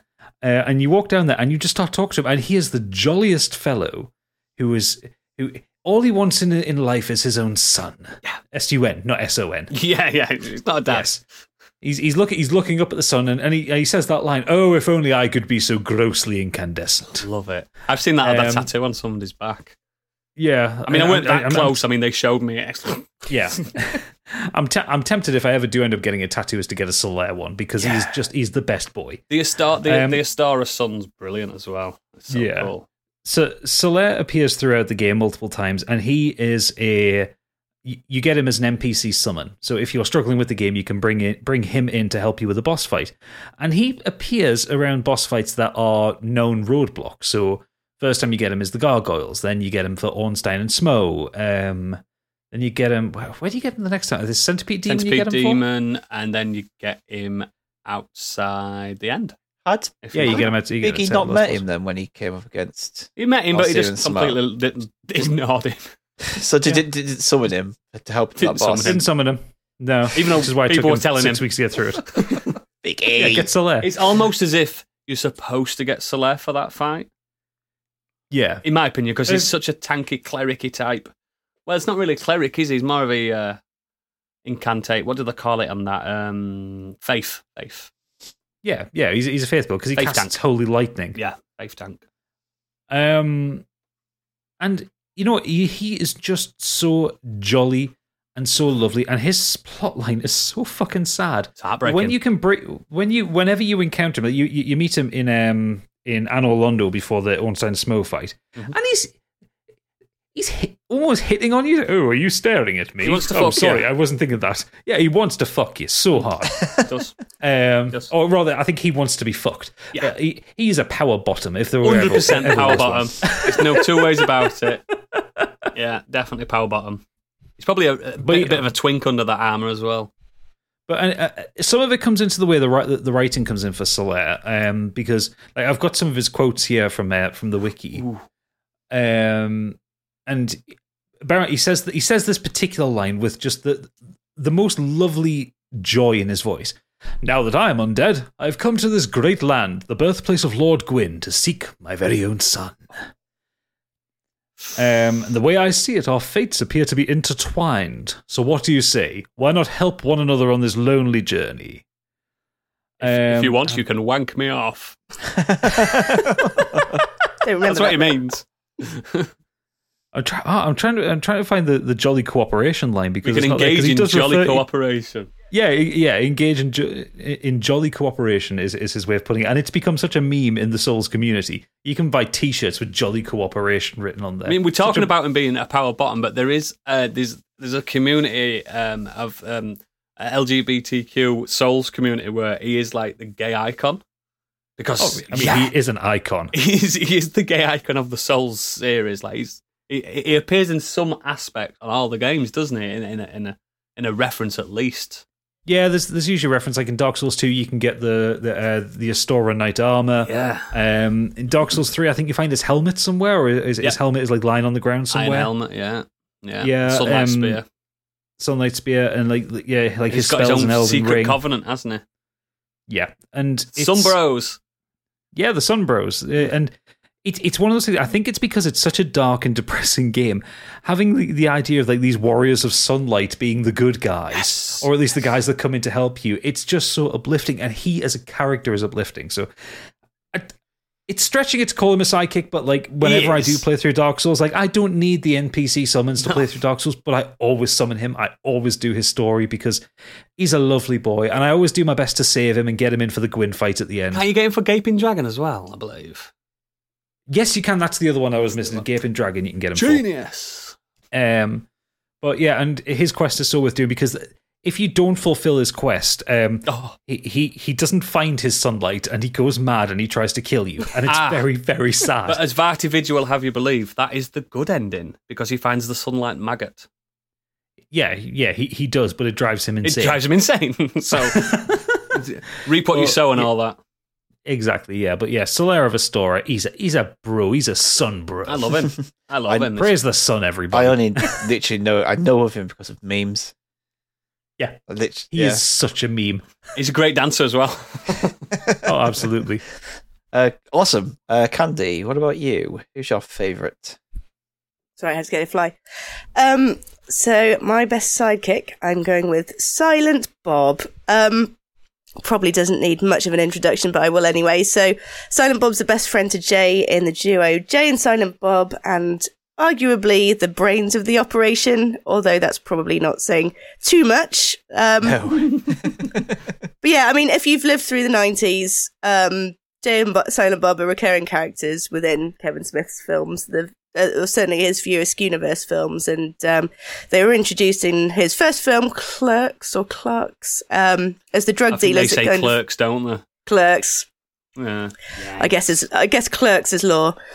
Um, but they're the two drug dealers that hang around outside the quick stop. Um, unsurprisingly, because of his name, Silent Bob communicates with uh, very few words and often uses gestures and uh, nods to kind of make his point. Although usually, sort of once in a film, he has this kind of uh, little monologue, which um, Yeah. he, in which he gets to say sort of everything he wants to, and it usually results in him sort of saving the day with his words. Um, but yeah, other than that, it That's, just he, he does the he does the Shakespeare trope where the buffoon um, Yep. doesn't say much, and at the very end in the last act, boom, saves the day. That's proper old school Shakespeare. Apart from that. Dogma, where he just does uh, Indiana Jones Yeah. reference, throws No him off ticket. The, throws him off the train. and and I mean, my favorite Silent Bob quote does have to be the sign on the back of the car says "Critters of Hollywood." You dumb fuck. that's the thing. By the time he actually comes around to speaking, he's so just exasperated with all the bullshittery that's gone around, gone on around around him. He just Precisely with Jay it. as well. Oh yeah. It's usually his annoyance at Jay. Oh, absolutely. Well, yeah, that's what I mean. It's um, it's it's a sort of well-known fact, obviously, that Silent Bob's actually played by Kevin Smith, and um, one of the reasons I chose him as best sidekick um is because Kevin Smith is the actual best sidekick to Jay in real life. I think um, Oh, he saved his life, man. Absolutely. If it weren't for his support, he would probably have just succumbed to his struggles with addiction and all sorts. Like he's he's really struggled for a long time, and if it weren't for him fighting his corner, I don't think he'd be with us anymore. Isn't he Um, like 15 years sober now? I think so. Yeah, I think he's been That's doing pretty well. man. Yeah, he's um, Fuck. yeah, he's no, I- thing is, he's had no slips. That's like, yeah, yeah. I don't know how you do that. I don't know how you do that shit. But they were actually sort of childhood friends as well. Um, Mm. actually, there, there's parts of the um, the first film where Jay was so sort of self conscious to act. Like he didn't have any acting experience. I think I don't think many of the he just actors tell to be did. himself? basically, and he j- apparently struggled to even do that. so when he was told to act as himself, he's like, "Well, how? How do I act?" So he basically cleared off the rest of the um, rest of the film crew, and they had to film a bunch of scenes just him and Kevin Smith um, Yeah. by themselves in the middle of the night. And um, you think um, Silent Bob comes about from the fact that uh, Jay just talks and talks and talks, and the idea is that he just can't get a word in. Eventually, just no, the character kind of just gives up and thinks, "I just can't be bothered." I mean, that So- works yeah. for the narrative, but the, the secret is that because Kevin Smith was directing it, and also all the filmatog- filmography, he didn't want a script to learn. mm, Like Dante from Clerks is Kevin Smith. Hmm. That's who he's supposed to be. Do you know what I mean? Because he worked in that shop and stuff like that. But he was like, "I'll be in this film, but I ain't saying shit." 'Cause I I'm yeah, this I always shit. just thought that the idea was that these two were friends, but one of them never shuts up, so the other one just thought, It's from the old. It's from the "What's old. Like, I- what's the point?" I don't know. It might is it Abbott and Costello or something like. that? It's from the old old school fifties where one of them uh, Laurel and Hardy type thing, isn't it? Where one of them talks and one of them doesn't, mm. or one of them falls over all the time and one of them doesn't. That kind of C three PO R two D two. That kind of you know what I mean. He's a big Star Wars fan as well, so it's Yeah, I was going to say, I find it hard to believe that that was the situation in real life because if you ever hear Kevin Smith He doesn't shut talk, up. does not shut up at all, ever. he is the king of the podcast as well. Um, Mm. God, I can't imagine what it would be like hanging out with those two in real life because they're both, I think they're. I mean, maybe even Jay is a little bit on the quiet side. Have you not seen him on Twitch? Not that much, uh, not in a while. He doesn't Is he- play games that we all like, but he's he's quite um, animated. Oh, he's a That Fortnite boy, isn't that man's he? riddled in ADD. He's Oh, yeah. Oh yeah, for sure. Um, but yeah, actually, when it came to filming uh, Mallrats, they the the production company basically they didn't want Jay. They wanted it to replace him with uh, like James Van Der Beek or someone. Um, James Van Der Beek. popular Who nineties. actually turned up in uh, Strikes Back, didn't he? He did, Oh, yeah. that's right. Yeah, He played Jay in Strikes Back. you did. Yeah, you did. Yeah. You're right. Um, but yeah, Kevin was like, I'm, I'm not doing it without Jay. Um, Yeah. Didn't yeah, Stan Lee say he's one of his? Didn't I think? I think there's a quote that Stan Lee said. Oh yeah, J- Jason Mewes is one of the greatest actors of our generation. It's like what? Oh, he's probably Obviously, being Stan Lee's nice. so cute and kind that I bet. I bet it was just his. His, his like attitude He's just like so energetic and so I bet, I bet Stan Lee was just like fucking hell this guy's a tornado you know what I mean oh, Must he's just so got. cool. He just, just had, has had such granddad energy as well. He's just saying anything that just was to the be first nice. Stan Lee cameo in Mallrats wasn't it ever And I think was, the last cameo that he had, uh, the last um, cameo that Stan Lee had in a Marvel film, he was rehearsing his lines or reading Mallrats or something, wasn't he? not quite not quite but yes kind of kind of yeah, of. S- something along those lines. I can't. Re- well, Yeah. yeah, I can't. of. remember in one of them, yeah, he's reading the script to to it. Mallrats. Yeah, It's not the last one, but yeah, I think it was the last one he filmed. Oh, okay. God, Chronolo- I know. I know. It was one of the the sort last of one. latter ones. Yeah, they didn't tell Kevin Smith even. He's like, what? Oh, I Massive bet he cried fan. at that. Imagine, be- imagine being in the cinema for that. That's huge. But, um, yeah, so he gets the best psychic award for uh, being the best psychic in real life. Actually, like before I move on, um, I, I saw one of Kevin post, Kevin Smith's posts recently within the last couple of weeks, and um, he goes on these um, hikes around LA to lose weight and everything. He looks Um, really well now, though, doesn't he? That man, Yeah, he does. It's just Fucking hell. unstoppable. like half of it, half of the man he used to be. Probably less still so. wears the same clothes that he had though. Yep. oh yeah, pocket jersey. Yeah. But, like he just wears, he just still wears the clothes he had when he was bigger. Yeah, it makes him look even smaller. But um, yeah, apparently he'd um, he was going on a hike at night. and He was too scared to go out by himself because it was sort of after Oh. dark in LA. You don't really want to be doing that. Um, and he phoned uh, Jason Mewes, saying, you know, "Co- can you come walking with me? And he did. But can you imagine if you were just out walking around LA at night? Saw and you just saw two. Jay and Silent Bob walking around. like, Nights, nights, nights. Smoking I can just imagine one of those like I can imagine one of those double take moments. You know, when you look back at what you're drinking, you're like what? Jay and Silent Bob. Isn't I think Clerks Three's out. It's out this year, isn't it? it's got to be soon because he I know filmed people it. have seen it, haven't they? People have seen it. I don't know, but I know he filmed it about a year ago, and he tends to film things in about He usually sort of two, takes three it to weeks, like doesn't Cannes he? Film Festival, doesn't he? First, it's one of his big traditions. It's down as out this year. Just this Yeah. 2022. Um, I really like Clerks 2 as well. A lot of people didn't. uh, May like the apparently. dance scene. May. Oh, there you Mm. go. Ooh, that'll be fun. So yeah, Silent Bob. Oh, I do love a bit of Silent Bob. Uh, Oodles, who is your favourite? I don't know if you're going to allow this because it's not. It's not fake. it's a real person. Are we allowing this? But I'm doing it anyway. Um, do you know who Tenzing Norgay is? Um, Nope. Do you know who Sir Edmund Hillary is? Yes. So Sir Edmund Hillary inspired many, many media explorers from Indiana Jones to Nathan Drake. So the first man recorded to uh, climb Everest and survive. He wasn't alone, was he? No, I, I do know. I have heard the name before. I just looked it up. He now. had his sidekick, um, Sherpa Tenzing. So um, a lot of people don't t- talk about him a lot, but um, I studied him at school and I've, I've always been obsessed. So Hillary would have never reached the summit of Mount Everest without Norgay at all. So he was born, get ready for this pronunciation, Namgyal Wangdi Nepali. That's his name. Nailed it. didn't I? Nailed it. Nailed it. So he, Nailed he, it. he was a, he was a, a, a Nepali Indian, um, basically tour guide. Um, uh, Hillary went on to great fame and fortune, as we all know. Sir Edmund, he was from New Zealand as well. Um, he endorsed things like Sears, and he, he just got massive, didn't he? Everyone's heard of Hillary, and he's inspired a lot of people. But as unknown sidekicks go, I think Sherpa T- uh, Tenzing is it's a fu- he's a fucking hero. So among whispers in the communities and the people that talk about in historians, they reckon that Sherpa Ten- Tenzing went up there at least three times before Edmund Hillary did. to like, Yeah, ma- you, you, you, to map the people, say- people course. say yeah, people say Ed- Edmund Hillary was the first recorded person up there. No, he was the first white person. Mm. that's exactly that's, that's exactly what it was.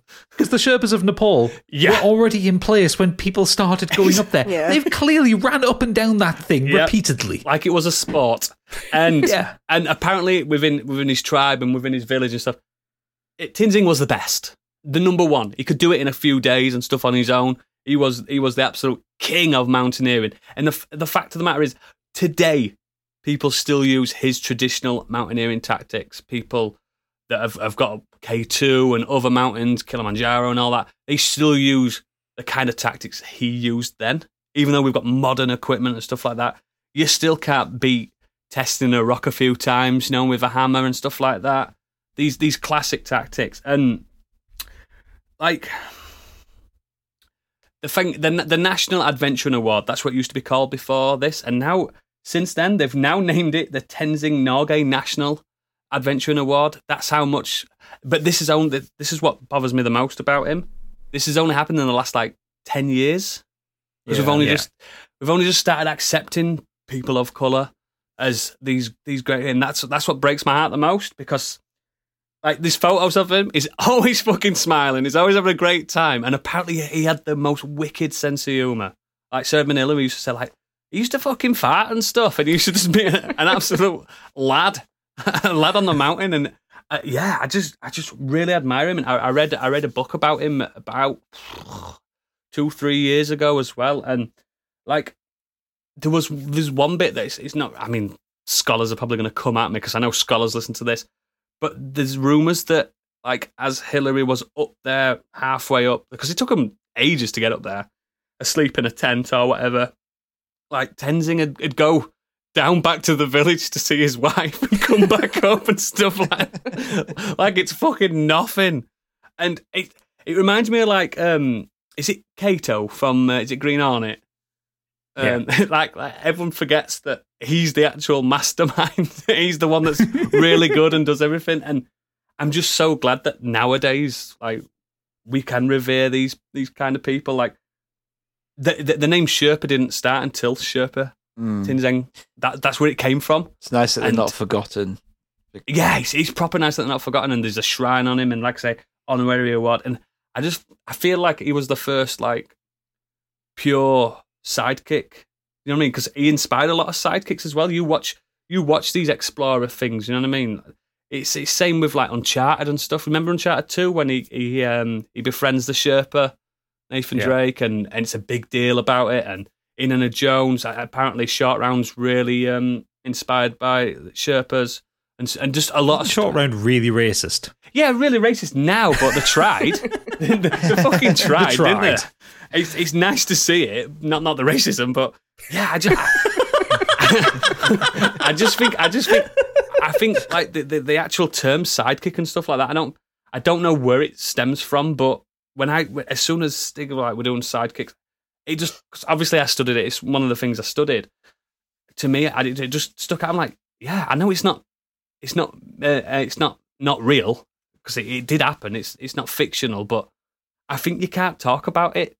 Talk about sidekicks without bringing him up because the more ears and eyes for the Sherpas and stuff like that, I think that it's better. It's better for humanity, isn't it? So that's me being deep, getting deep. Definitely out of the out thinking outside the box there, Eagles. More, Mm. more so than us, anyway. It's not. It's just when I come psychic, it's just fictional characters. Robin from about. Batman. Yeah, just something like that. So, oh, excellent! No, great choice. Well done. Look him up though. If you if people listeners have never heard of him and stuff like, because yeah, people don't. Uh, everyone uh, everyone's heard of Sir Edmund Hillary, but look him up. Look him up. Seriously, Well, interesting. Right, we're going to move now on to our least favourite. And I'm just going to. Um, I don't have a lot to say in this twat, but I'm just going to uh, play you a little soundtrack just so you, people know. Hopefully, this comes through, Gadget. I apologise if it messes the recording up, but Other ones and tools. Oh, can you hear no. that?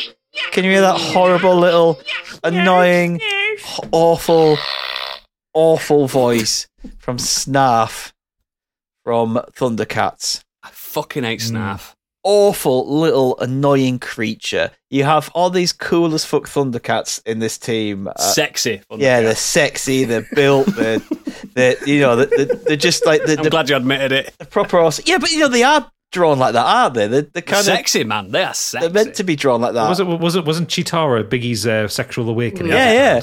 And yet here, Lion-O was mine. and who is this just really annoying, um, awful character? Um, It's not even evolved like the rest of no, them. he's I was going. To, I was. I was going to say he's a cat that's a pet of cats. but he, exactly, but he's meant to It's like be. your dog having a pet dog. He's meant to belong to an intelligent race of creatures. He can barely speak. Like he didn't. It, like his Snarf isn't even, even his real name. So not only did he change it, his real name is Osbert, and he chose the moniker Snarf. So not only did he ch- is he annoying, but he chose he chose to have a really annoying name, which he talks and repeats all the time. That Snarf, same as. Gollum. It's same as Gollum, isn't it? That's Yeah. Gollum's not his name. He just does whatever. But He does that basically. He goes, snap. horrible sound effects, clumsy nature throughout the series. He's like Jar Jar Binks. He's he's he's. I reckon that he's He's like up there with Jar Jar. what uh, Lucas looked at and go, oh yeah, I'm going to make a character Kids like fucking Snarf. Snarf. Yeah, because kids love Snarf. Kids love Orko from He-Man. Yeah. The difference Yeah, is the difference is Orko obviously has magical powers, so at least he's use, he's useful. And he's Orko is so much better represented in the new He-Man series, He in the is, new he Masters of the Universe so series. is. So much better than he ever was beforehand. But Yeah. yeah, he's he's meant to be a protector of Lion-O, isn't he? But he Yeah. he's just comic relief, but really shit. Um, I remember. I've got an anecdote of Snarf. So I loved, I loved uh, Thundercats as a kid, and I had all the toys and stuff like that. And one Christmas, I was like, I need a new Thundercat toy, and I'm directing my mum to this new um, um, Lion-O, the new one with the uh, sight beyond sight. You press the back of him, and he said it. You know what I mean?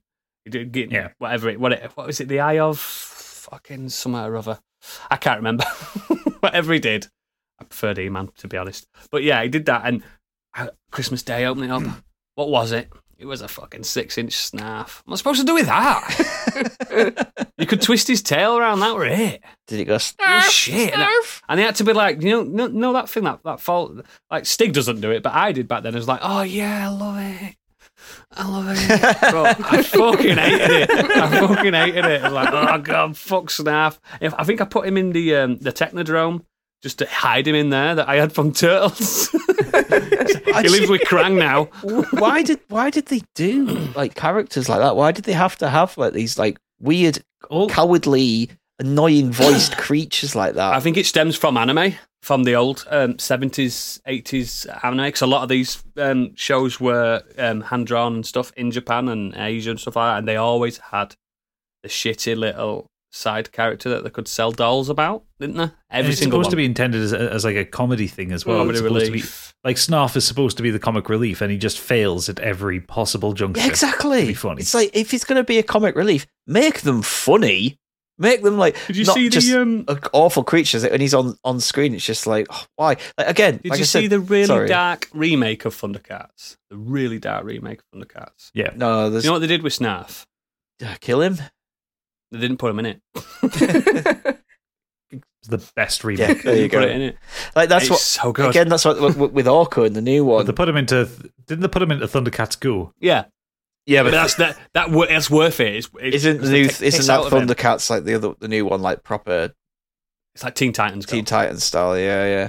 But yeah, like uh, It's funny. The best way to go with a character like that is just kind of like what they did with Orko. If you're going to do like a remake, is yeah, he is still kind of annoying in a way, but he he serves a purpose, and he actually, you know, he's not just stupid comic relief. Um, There, there was some um, backlash from the creator of Thundercat. I forgot, I forgot his name, and because there were a panel and someone was saying it. Uh, s- s- some young chaps going up. It's really good that you've got representation of like um, people with mental illness and stuff with Snarf. And the creator, Hell. the create no seriously, the creator could have turned around and gone, "Yeah, that's what I did." He went, "I didn't. He's just really annoying. He's just a little shit character." he could he could have bit and gone, "Yeah, that's exactly what I did. He's underdeveloped." Take the free, the free brownie points. yeah, but no, no, he's just crap. Fucked it, mate. yeah, he's just Fucked so crap. Like I said, he is a snarf, and he calls himself He's a fucking Snarf. snaff. And there's other characters called like Snarfer and things like that. It's like it doesn't. It's just shit Yeah, and annoying. fucking garbage. Honestly, Garbage. I don't really have loads to say about him other than I think he's fucking wank and just He, he's genuinely one of the worst from the eighties. Genuinely, like Imagine Yeah. if everyone named themselves out of uh, noises that they regular I'd be called cough. It'd be called yar- yarp. Yarp. Gadget would be called Toon. Toon. And Stig would be called No, no, I don't like it. oh yeah, fuck Snarf. Oh, gadget. Fuck him, he's Who- dead. Who's Calgon your Snarf. least favorite sidekick? Oh, I've got, I've got, I've got two, and I'm, I'm debating which one to put into the Patreon section. oh, Um, because to be fair, they're both pretty good rants. Uh, I'll tell you what, I will go with the most recent one for this bit. Ooh. So, um, I, I, I am going to share a, a little bit of dialogue from this character. I've ranted about this character on the program before, oh dear. um, because he's fairly recent. In fact, he's a, he's a, he's a 2021 sidekick. Wow. Uh, so I'm going to share my screen, and I just want you to listen to the voice that this character has. I'm going to. So I share my screen for you, for everyone on, on the YouTubes, and I shall put the sound clip into the audio version. Hey, thanks! Uh, say, where can a feline get some donuts around here? Oh god. Dough nuts? What are those? God. What? Don't kid around, this is important! We're talking about the greatest food in the world! Snarf. It's the sorry, but I've never heard of isn't them. it? It's not like They're a delectable treat, fried in oil! And that's enough of Navirou. Oh, Yes, I want to talk about Navirou from Monster Hunter Stories. This is Monster Hate Hunter already. Stories is a great JRPG. It's fantastic. It's the best Pokemon Yeah. game in in years. Exactly, yeah. It is it, it is the best Pokemon game ever made. Um, Probably. Probably. And the problem is that they do this thing which JRPGs are really terrible for, where you have a silent protagonist. Yep. But unlike, like, say, like Dragon Quest, where the silent protagonist just kind of protagons his way through it and just carries on as Bit is, of puff puff now and again. yeah, they felt the need to give that the character should have a voice. So you get Navirou, who is this little feline who follows you around and talks with this really annoying New York accent all the time. He sounds like a bad He calls you Meowth. my buddy. It's like And Meowth, it's a- isn't it? Oh my god, this is a 50 hour game and this little cunt is running around with you all the time. He never shuts up. He talks over the overworld and it is. I, I had to stop playing the game. I got halfway We through should the go game. I had back to the stop, village. I had to stop playing playing the game. I got halfway through because I, I couldn't stand Navirou turn and there's him no off. way to turn him off. Yeah, you can't. that's all. They usually awful. let you in these in in these games. They usually let you turn them off. But you can't. Yeah, like You either Can't the whole language to volume down. Japanese in Monster Hunter Stories too. Like I couldn't get even get to a different voice actor for. Oh, it's so bad. So And- bad. I, I don't mind having like a secondary character offer the silent protagonist dialogue. That's fine. Uh, again, loads of games have done that in the past, and it's it's a known thing. I don't mind about that, but they made him so irritating. Even as a character, he takes credit for the work you do. Yeah. He reckons he caught the egg. Yeah, he, he, he you, you'll go in, you'll beat the boss, and then like like Navirou will stroll up to whoever gave you the quest.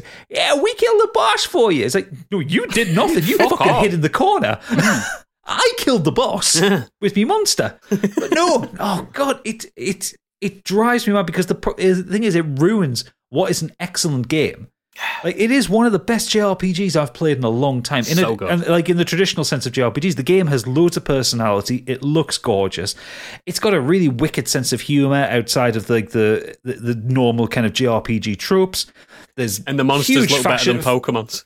yeah, the monsters look great. There's huge fashion potentials in it. You've got thousands of weapons you can possibly have that look mental and amazing. Yep.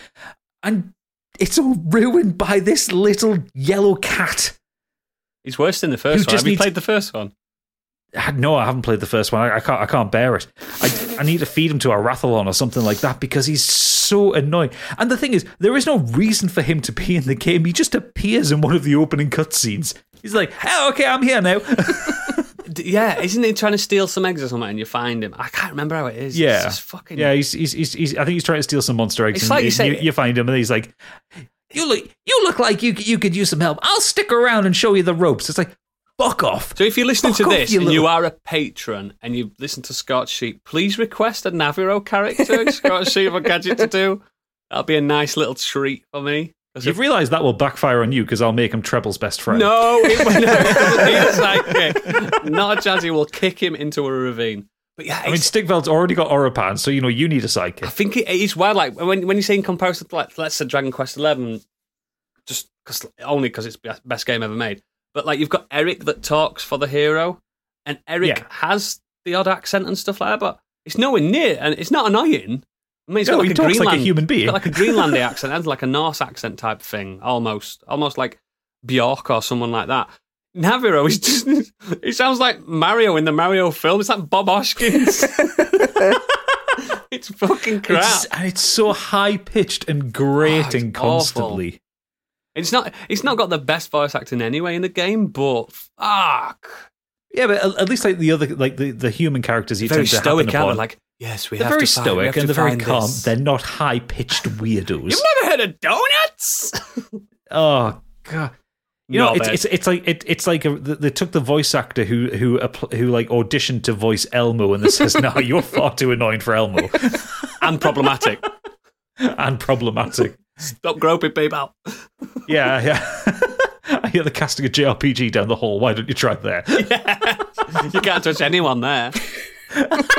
oh god, we're gonna get. I'm gonna get sued by Big Jim Henson now. Jesus. Christ, coming for me. It, it definitely that clip you just played then. It just fits perfectly into that Jar Jar Binks snarf kind of just annoying as Exactly, yeah, fuck. it's- Go away, just awful kind of. Yeah, the, the, the thing is, at least with Jar Jar Binks, he was always kind of kept as like a side character. Like he would interject in some things. Like he never really had the huge amount of dialogue. With, I mean, with Navirou, he has so much dialogue because he is your character's voice. He is And you literally can't the get rid of him. yeah, and he, he's interpreting the character's responses when the character can quite easily nod, smile, shake her head, whatever. Character You know? doesn't talk in Pokemon. It works. It works. Just So yeah, just put Navirou in the bin. it's funny because a lot of pe- a lot of people say like, "Oh, um, Navi from Ocarina of Time." is like, All Navi does is, "Hey, listen." That's nowhere near as annoying. That's nowhere near as annoying. Funny you should mention that. Oh shit! Oh, well, shall we, Should move go on, next? shall we move on to Candy then? So Navi from Ocarina of Time. I didn't know. I'm so sorry. I'm so God damn it, Udo. Almost like we planned it. Fucking hell. Navirou to Navi. Hey, I wonder if there is a link. Navi Oh. Roo. Navi. hey. So yeah, um, two she, so I'll just give you some background. Everyone probably knows anyway. So she's your fairy sidekick in Ocarina of Time. Um, the game actually starts off in her point of view as you meet up with Link, and she's just there by your side, whole fucking thing. Um, she was actually She's not the- even fit like Tinkerbell. no, she's just like a ball of light. Can't tell. She might be fit. Who knows? Um, Who She was actually the first character to be voice acted in the series, um, Yeah. which was even more annoying because, as you said, she's got the two annoying phrases, particularly vexatious. Um, it's Can you do it, Candy? Do an impression. Come on. normally probably yes, but I got a sore throat, so I won't. Not even not even going to try. Maybe Oh. Gadget can put them in. You did a better impression anyway a minute ago when you were when you ruined my section. I'm Um, so sorry. I am the most annoying sidekick ever. This is I true. mean, you are. So um, basically, so the role she pla the reason she's there um, is to kind of act as a, a bit of a tutorial when you get a new piece of equipment or um, steer steer you right back on the path, uh, back on the right path. Sorry, when you get lost. Um, but other than that, she just offers nothing in terms of the story. Like for somebody that's supposed to be, you know, this with you for throughout the whole adventure, she just offers nothing, and it's it's hard to explain why she's even there in the first place. I think they said that all all Kokiri children get uh, fairies when they come of age or something, or just fairies come to them. But he was like Link isn't even a Kokiri; he was just kind of taken in by the forest. Um, So that was also a massive plot hole. Um, but yeah, it's the it's the hey it's the hey listens. They're so just disruptive and, and mistimed. You don't necessarily need a character to explain. It would have been f- like a pop up would have sufficed for um for instructions. Um, and I remember that there's these like little rocks that you can hit. It's kind of scattered throughout the game that will, for some reason, read out the time to you. And I like if you get lost, you could have just hit one of those and it could have sent you back on your way. Um, but yeah, there's there's not that much to say about her other than just annoying and just there constantly. And I hate her. I do. I do. I do. I think they did it so much better in like, like let's think, think Wind Waker for instance. The boat. What's the boat called? Oh god, I can't Boaty? remember now. Boaty McBoatface. The boat is so cool in Wind Waker. I fucking. I think it's like Sir Lion Face or something stupid. I don't know.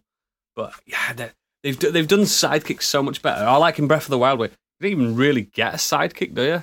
You don't need it. Oh, yeah, I'm just trying to think in Twilight Princess. I don't think was there a fairy No, in Twilight you do. You get that guy that's attached to you, the shadow thing. Oh yeah. He's not annoying though. And, Midna. and clearly in Breath of the Wild, your sidekick is Beedle. Yeah, He's everywhere. Yeah, yeah, I suppose Beedle is everywhere, isn't he? And I suppose you do unlock sidekicks in Breath of the Wild in a weird kind of way, but it's no fucking Navi. Mm. Awful little thing. I'd, lo- I'd love to find out what they.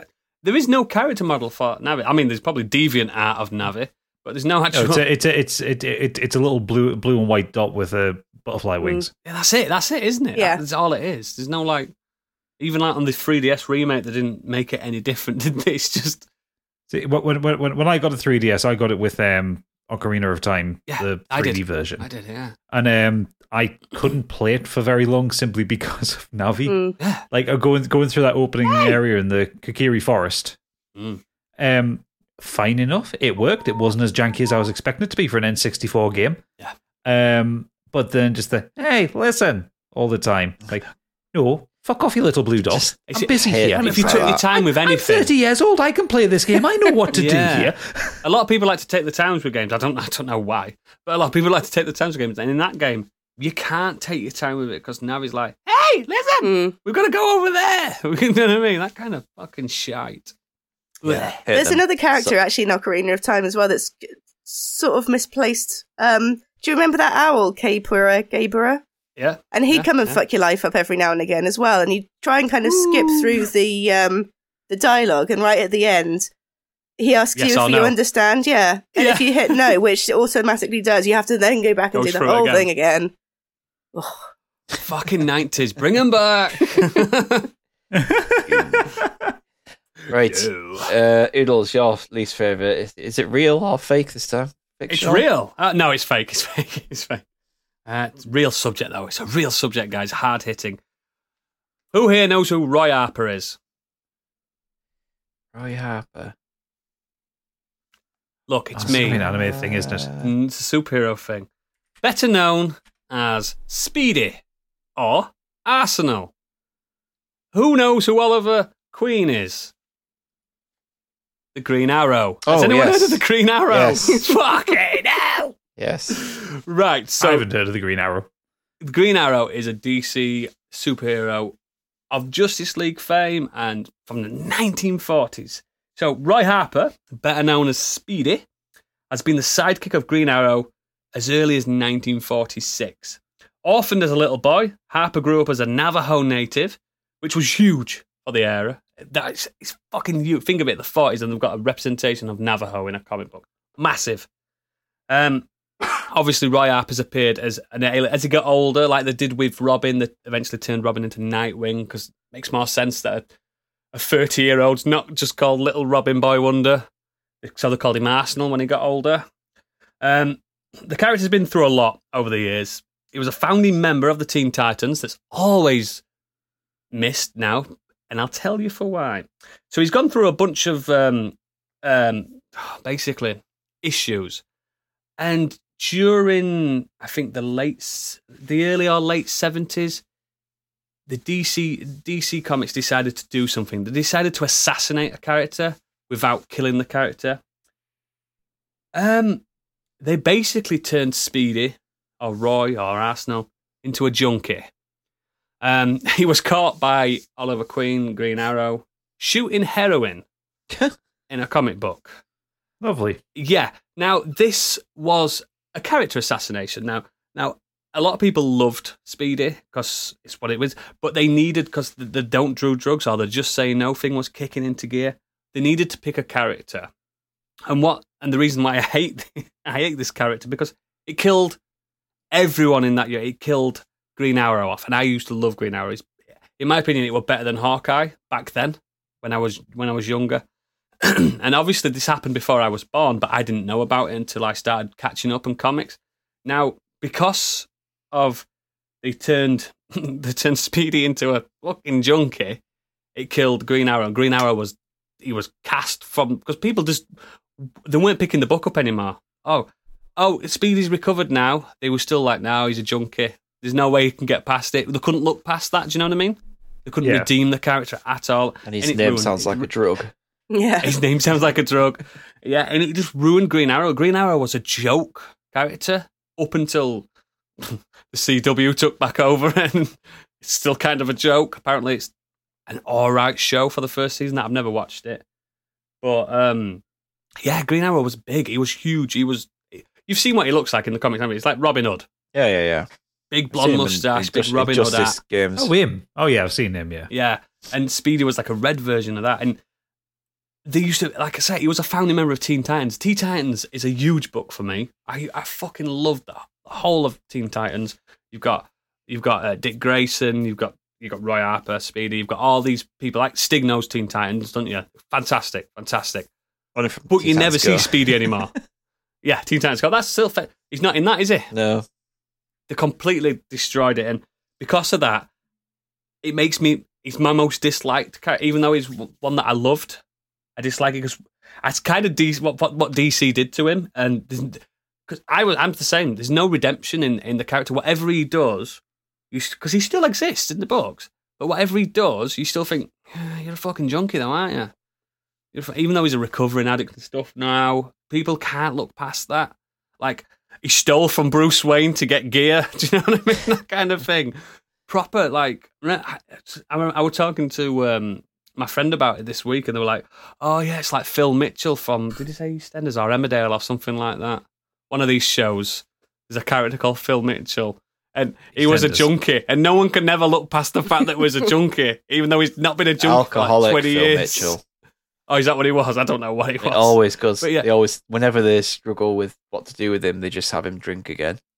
Yeah, that's what that, and that's exactly what they do with Speedy. They just fucking, it's a trope. A tro- I mean, Grant Morrison got hold of him at one point, and they turned it around and said that, you know, I don't know if you've seen the Flash, but there's a Reverse Flash, and Oh, for fuck's they made out that Reverse Flash put the needle in his arm and stuff like that.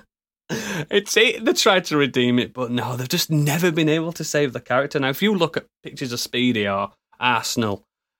He's a cool character. I like archers. I mean, if anyone's listened to our um, our Hawkeye spoiler special, I'm I'm a big fan of archers and stuff like that. I love that kind of hero. He's, they haven't got powers and stuff like that, but yeah, he's just ruined, and it's nowhere near as bad as what they did with like um, Damian Wayne, Jason Todd, and uh, Dick Grayson, the Robins, and stuff like that. They've done some really heinous things with those characters to try and kill them.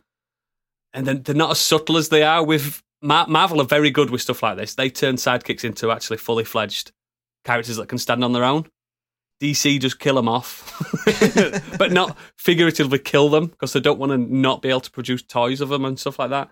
They just character assassinate them, and I hate that. Turn them into bad guys. Yeah, and Speed is l- by if you anyone that's into DC knows exactly. And yeah, he's called Speedy for fuck's sake. That's what they did with Jason Todd, didn't it? Didn't they turn him into a bad guy?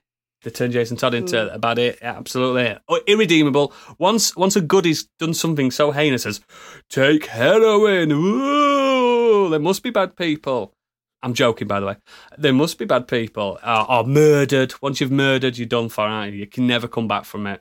Mm. It's, it's fucking. It's bollocks. Yeah, Speedy. That's mine. Hate him. Hate what they've done to him. Used to love him.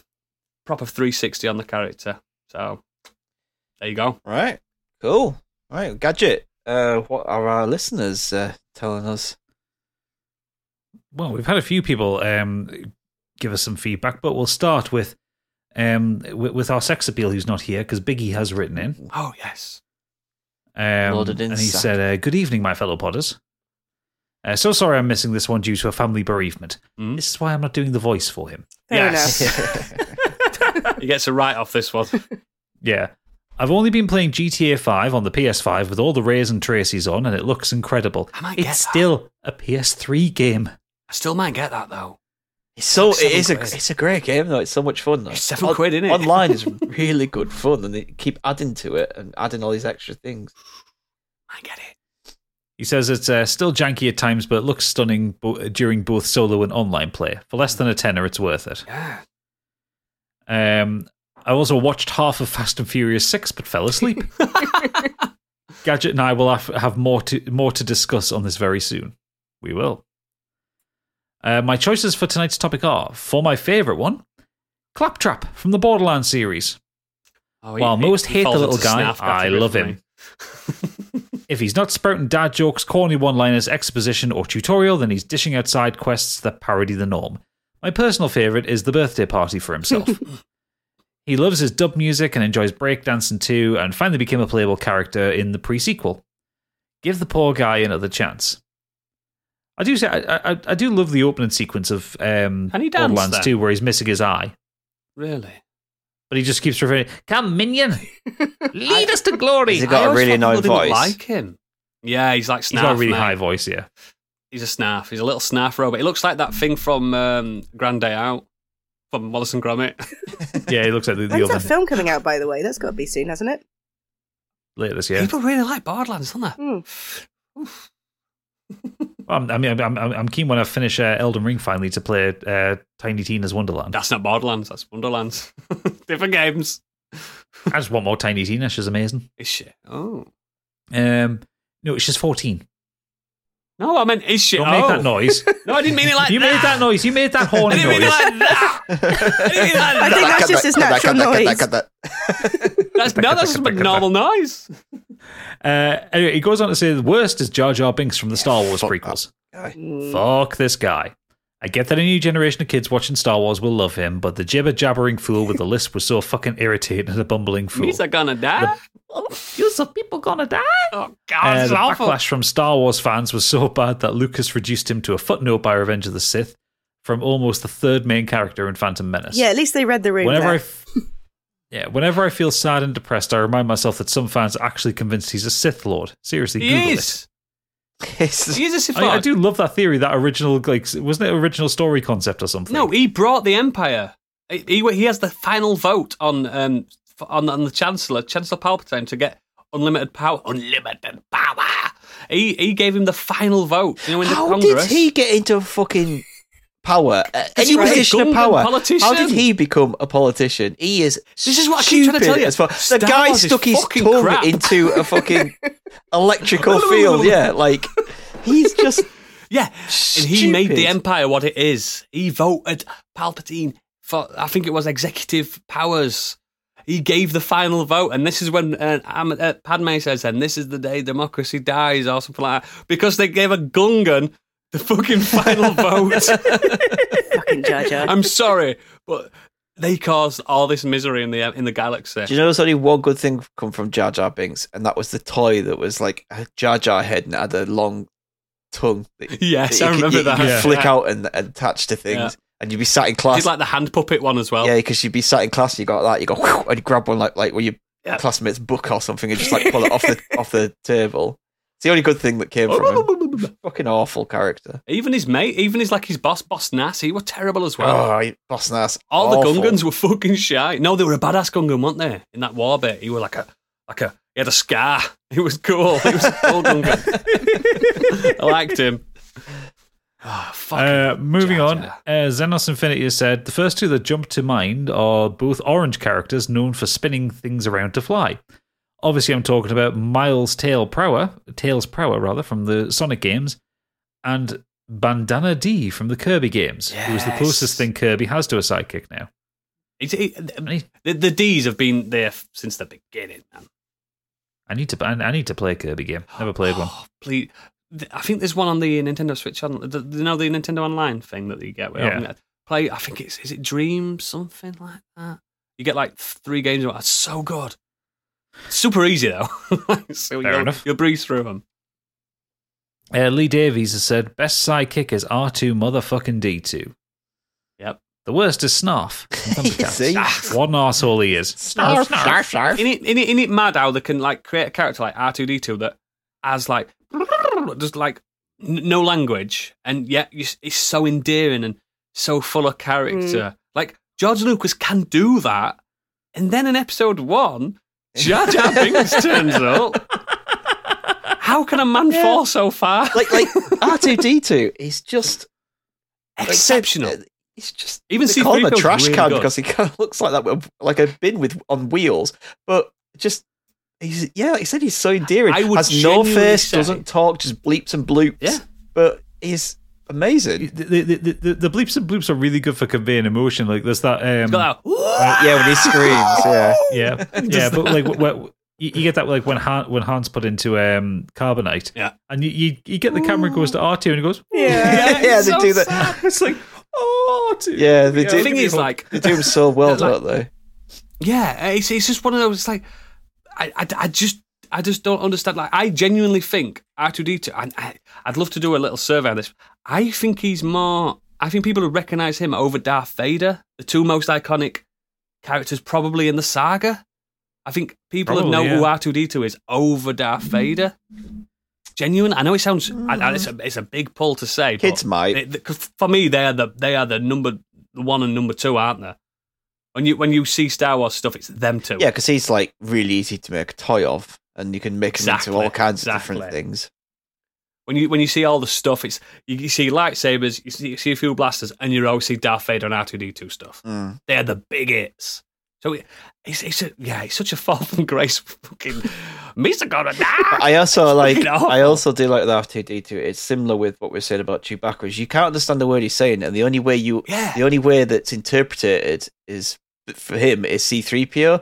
So he'll say stuff to C three PO, and C three PO Mm. react to it, and you know that R 2s just absolutely having his life, and you don't And know what he that- they said, that- but you know that he's just fucking pissing C They three have PO that off, weird and it's thing, great. don't they? Where like in the first three films, Luke can understand R two D two. In the prequels, Anakin can understand R two D two, and in the sequels, um, Rey can understand R two They D two. have a little screen. It's it's like a few, only a few of them can understand him. Is it? Is it? Is that what it is? Is it the computer screen? Is that what they're reading? Yeah, it's, yeah. There's a, there's a screen in the X-wing. There's a screen in the um, Naboo In- fighter. yeah, I thought. I know I know there's somewhere that they can understand them, but it's it's so fucking. It's such a good little tin can. I think it's better than a Dalek and stuff like that. Mm. Oh yeah. As, as- as little Oh, yeah. robots and droids go, I think R2D2 is number one. He's Better than great. Claptrap.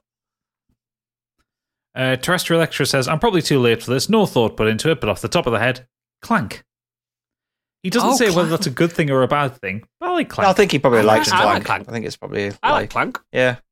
He's a lovely boy. He reminds me Well of. spoken. He reminds me of like certain portrayals of Doctor Watson. Oh, it was another good sidekick. Mm. Certain Yeah. portrayals of him. He's he's he's the uh, the uh, straight man. You know what I mean? He's, Yes. he's yeah, I like him. Yeah, Clank, Clank could have been done. Like I said, I've only played the one game, but it could have been done so wrong. It's, it would have been It's so. than Daxter, it isn't would have been so easy to make that character Oh, really yeah. annoying and just Yeah. and just you know an, an idiot. But no, they do. It's I think really as well good. in the in the remake of the first Ratchet and Clank game when Clank's running, it's so funny. He runs with his ass forward. he. I love it. does I love it. I Uh, love Angry. Kurt has come in saying, uh, My favourite sidekicks all come from the Half Life universe. Two of them are Dog and the companion cube from Portal. Best, best cube. Ah, best cube. Um, but the choice I will go into detail is with Alyx. Uh, Alyx was introduced in Half Life 2 and was a thoroughly compelling character to be with throughout the series. What makes her different is that she's a strong woman who was voice acted superbly and has had a great script, so every interaction she has with Gordon was a joy. I really grew to like her, but what was also cool is that she was never really treated as a love interest in the games, which she might have been in any other game. She was just a really great friend to have by your side and someone you could count on in the heat of battle. yeah, Alyx is great. Yeah, Alyx's Yeah. character is So absolutely forgive me great. for not knowing, because like I said, I've played about ten minutes of Half Life Two. Is Alyx the Alyx that's in Half Life Alyx? Is that the same Yes. person? Yes. I think I know. Is the girl with the headband on? Yeah. Oh yeah, that's it's a, it's a cool looking character though.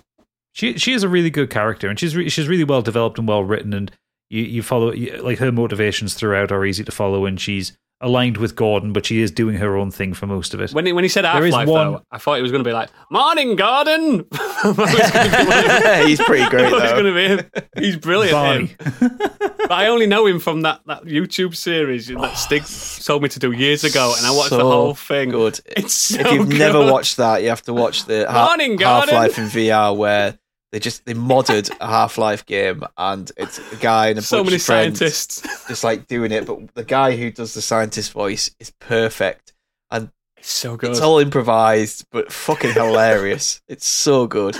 I think it's the best thing you've ever shown me, Stig. I watched So- the whole thing. I did. It's so good. So it's probably about three, four, um, probably longer, like five hours long, and it just goes. I think it's five go, hours. yeah. Once they get to where's where's the place? Xenon Z- Xen. Xen, yeah. Xen. Uh, it just goes off the rails, It's so completely funny. off the rails. I might need you to send me a link to that. Yeah. Oh, of it, Same. so gotcha. I'm Oh, curious. I don't think you were on that episode when Stig brought it up. This was years ago. Oh, mate, it's the best like five hours you'll ever have in your life. Yeah, someone send me a link later, and I'll stick it in the show notes So for anyone good. curious. Um, Morning, last Gordon. up we have last up we have Ray.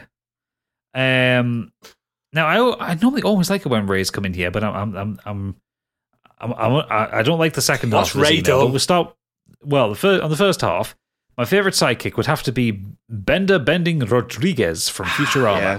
yes. He's a lazy, rude, substance abusing robot with a very foul mouth and zero sympathy. Mhm. He has no problem selling out anyone in sticky situations, which is often caused by his irresponsible behaviors in the first place. However, that is why everybody loves him. No matter how untrustworthy he is, there is always a tiny corner in his heart waiting to break free and live a little.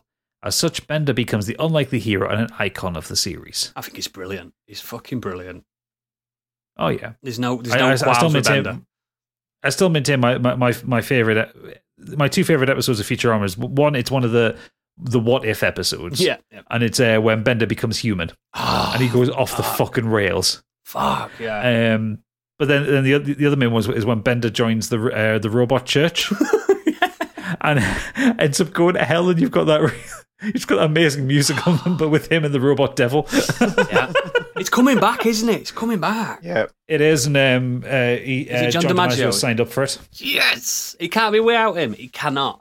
No, it would be an outcry if they'd uh, recast Bender. Not a chance. Not a chance. Shut up, baby, I, I know it. think he's. I think I think Bender is pr- probably Matt Groening's best character. I like him more than Homer and stuff like that. I think he's incredible. I know a lot of people are like what, but yeah, I think he's. I think he's just a better character in general. I think Bender Yeah, might no, be the for that. best character that he's created. Yeah, I I mean, genuinely. Homer, think. Homer's think brilliant, but obviously Yeah. the longer this the Simpsons has gone on, the more It's got worse. the worse the, the character has got on the stupid when. Homer knows he's Homer, they're the worst Y- episodes. yeah, when when when Simpsons was at its height, Homer was just absolutely incredible. unparalleled. But Bender's just great throughout the Consist- throughout, consistent, isn't consistent, yeah. So the the bit I don't like of Oh, this dear.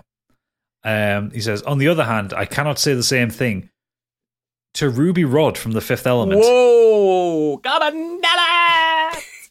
Chris Tucker did his best to portray a character opposite the stoic Bruce Willis, but an overdramatic radio host really does not stand out in a fairly overdramatic movie. Oh, come on. And apart from being annoying, he helps very little story wise. So sadly, I have to name his name him as my least favorite sidekick. He is one Well, of the that- best people in that film. Love Ruby Rod. Great representation of LGBTQ, all that, especially back then as well.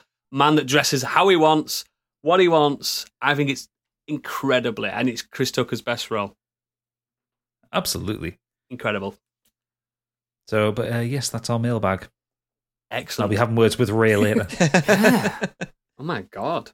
We're gonna get Chris Tucker on the show. can't, can't- can't be having this anti Ruby Rod rhetoric. No, I here. love I love Ruby Rod. Oh, and that fucking oh that leopard print one, onesie thing he wears. Oh my god. Yeah, even you're not skinny enough to pull that off. no, I'm not. I'm not. I'd, lo- I'd love that. With a big hairpiece he has on. Oh my god. Big hairpiece, open collar. Microphone. Oh god, he's so good. Ray, you are wrong. You are wrong and you are a rotter. But anyway, that is our bulging sack. Um, that is it for mainly for the show. But we've got some socials to do. And what are we doing next week, Candy? I'll tell you. So, as always, you can visit our website, modernescapism, modernescapism.co.uk. On there, you can find a link to all of our socials, contact details, and a merch store. If you have any comments or feedback, you can fill out a form on our website, tweet us, or email us on modernescapismpod at gmail.com. You can find us on our Discord server if you'd like to have a quick chat with us in our community. Um, lovely place. Please come and join us. Twitch as well. We do some uh, gaming streams every now and again. We try and keep it nice and regular for you, and you can find us on twitch.tv forward slash modern escapism. The best place to find our schedule is Discord or Twitch, or just give us a like on um, Twitch, and it'll let you know whenever we're going live. Oh, the cat's back. Fucking Gaz. He knows it's because I'm doing the socials. Fuck's sake. And I have been active on Twitch as well. I, I mean, I'm not very good at sticking to my thing. But I'm, what I'm going to do in the future, I'm just going to stream when I want. you were supposed to you were supposed to be playing Dishonored. I will still more but Elden Ring. I'm, I'm just going to stream what I want when I want. That's it. You're just going to get ADHD streams. Fine, perfect. Well, that's what we like. Yeah, man. All of our playthroughs will be uploaded to our YouTube channel as well, along with our regular episodes. Somebody join the fight club with me. Come on. Please, he needs the help. And you can find us on youtube.com forward slash modern escapism. And we've told you about our Patreon already. Um, so give us a follow on that. If you would like to give us a bit of extra financial support, you get lots and lots of extras. It's really, really worth it. And if you want to support us in a non financial way, please leave us a five star review wherever you can. And that really, really helps as well. We don't read the low star reviews, five star reviews or no. Next week, we have got an algorithm set up so the low star ones they don't even show up to us. yeah, don't even acknowledge them, Don't I'm even see 'em. afraid. It's him. And um and and don't forget, everyone, Scorched Sheep now has its own YouTube channel. So if you search for Do Dragons Dream of Scorched Sheep on YouTube, it, you'll find the Oh, channel. lovely. It's yeah, you can watch us now. You can you can see us actually rolling in real time. Sorry We're about not my cat's cheating. asshole there. I um, liked it. yes, next week we have unpopular opinions, and this is just an absolute open book of a subject on this one. Um, TV, film, what you change up in a script, how you'd rewrite a character, whether you hate I'm them, not a gamer. love something that everyone hates, hate something everyone loves. Absolutely open to anything on that one. Zack Snyder's Justice is- League's good. This is going to be one of those episodes where Oodles has a point to make and doesn't know how to make it. I'm going to be terrible at this. I'm going to be terrible. I'm going to be I'm going to be shocking at this one. But yeah, fuck. I might write a script just so I, I'll never deviate from the script. And this is my opinion. yeah, it's it's, it's going to be good, nice and cathartic. Um, yeah, that has been us. Um, hope to see you soon, Biggie. Hope you are well, and thank you everyone for listening. We will be joining the green room for the patrons very shortly, but for everyone else, good night. Bye. Bye.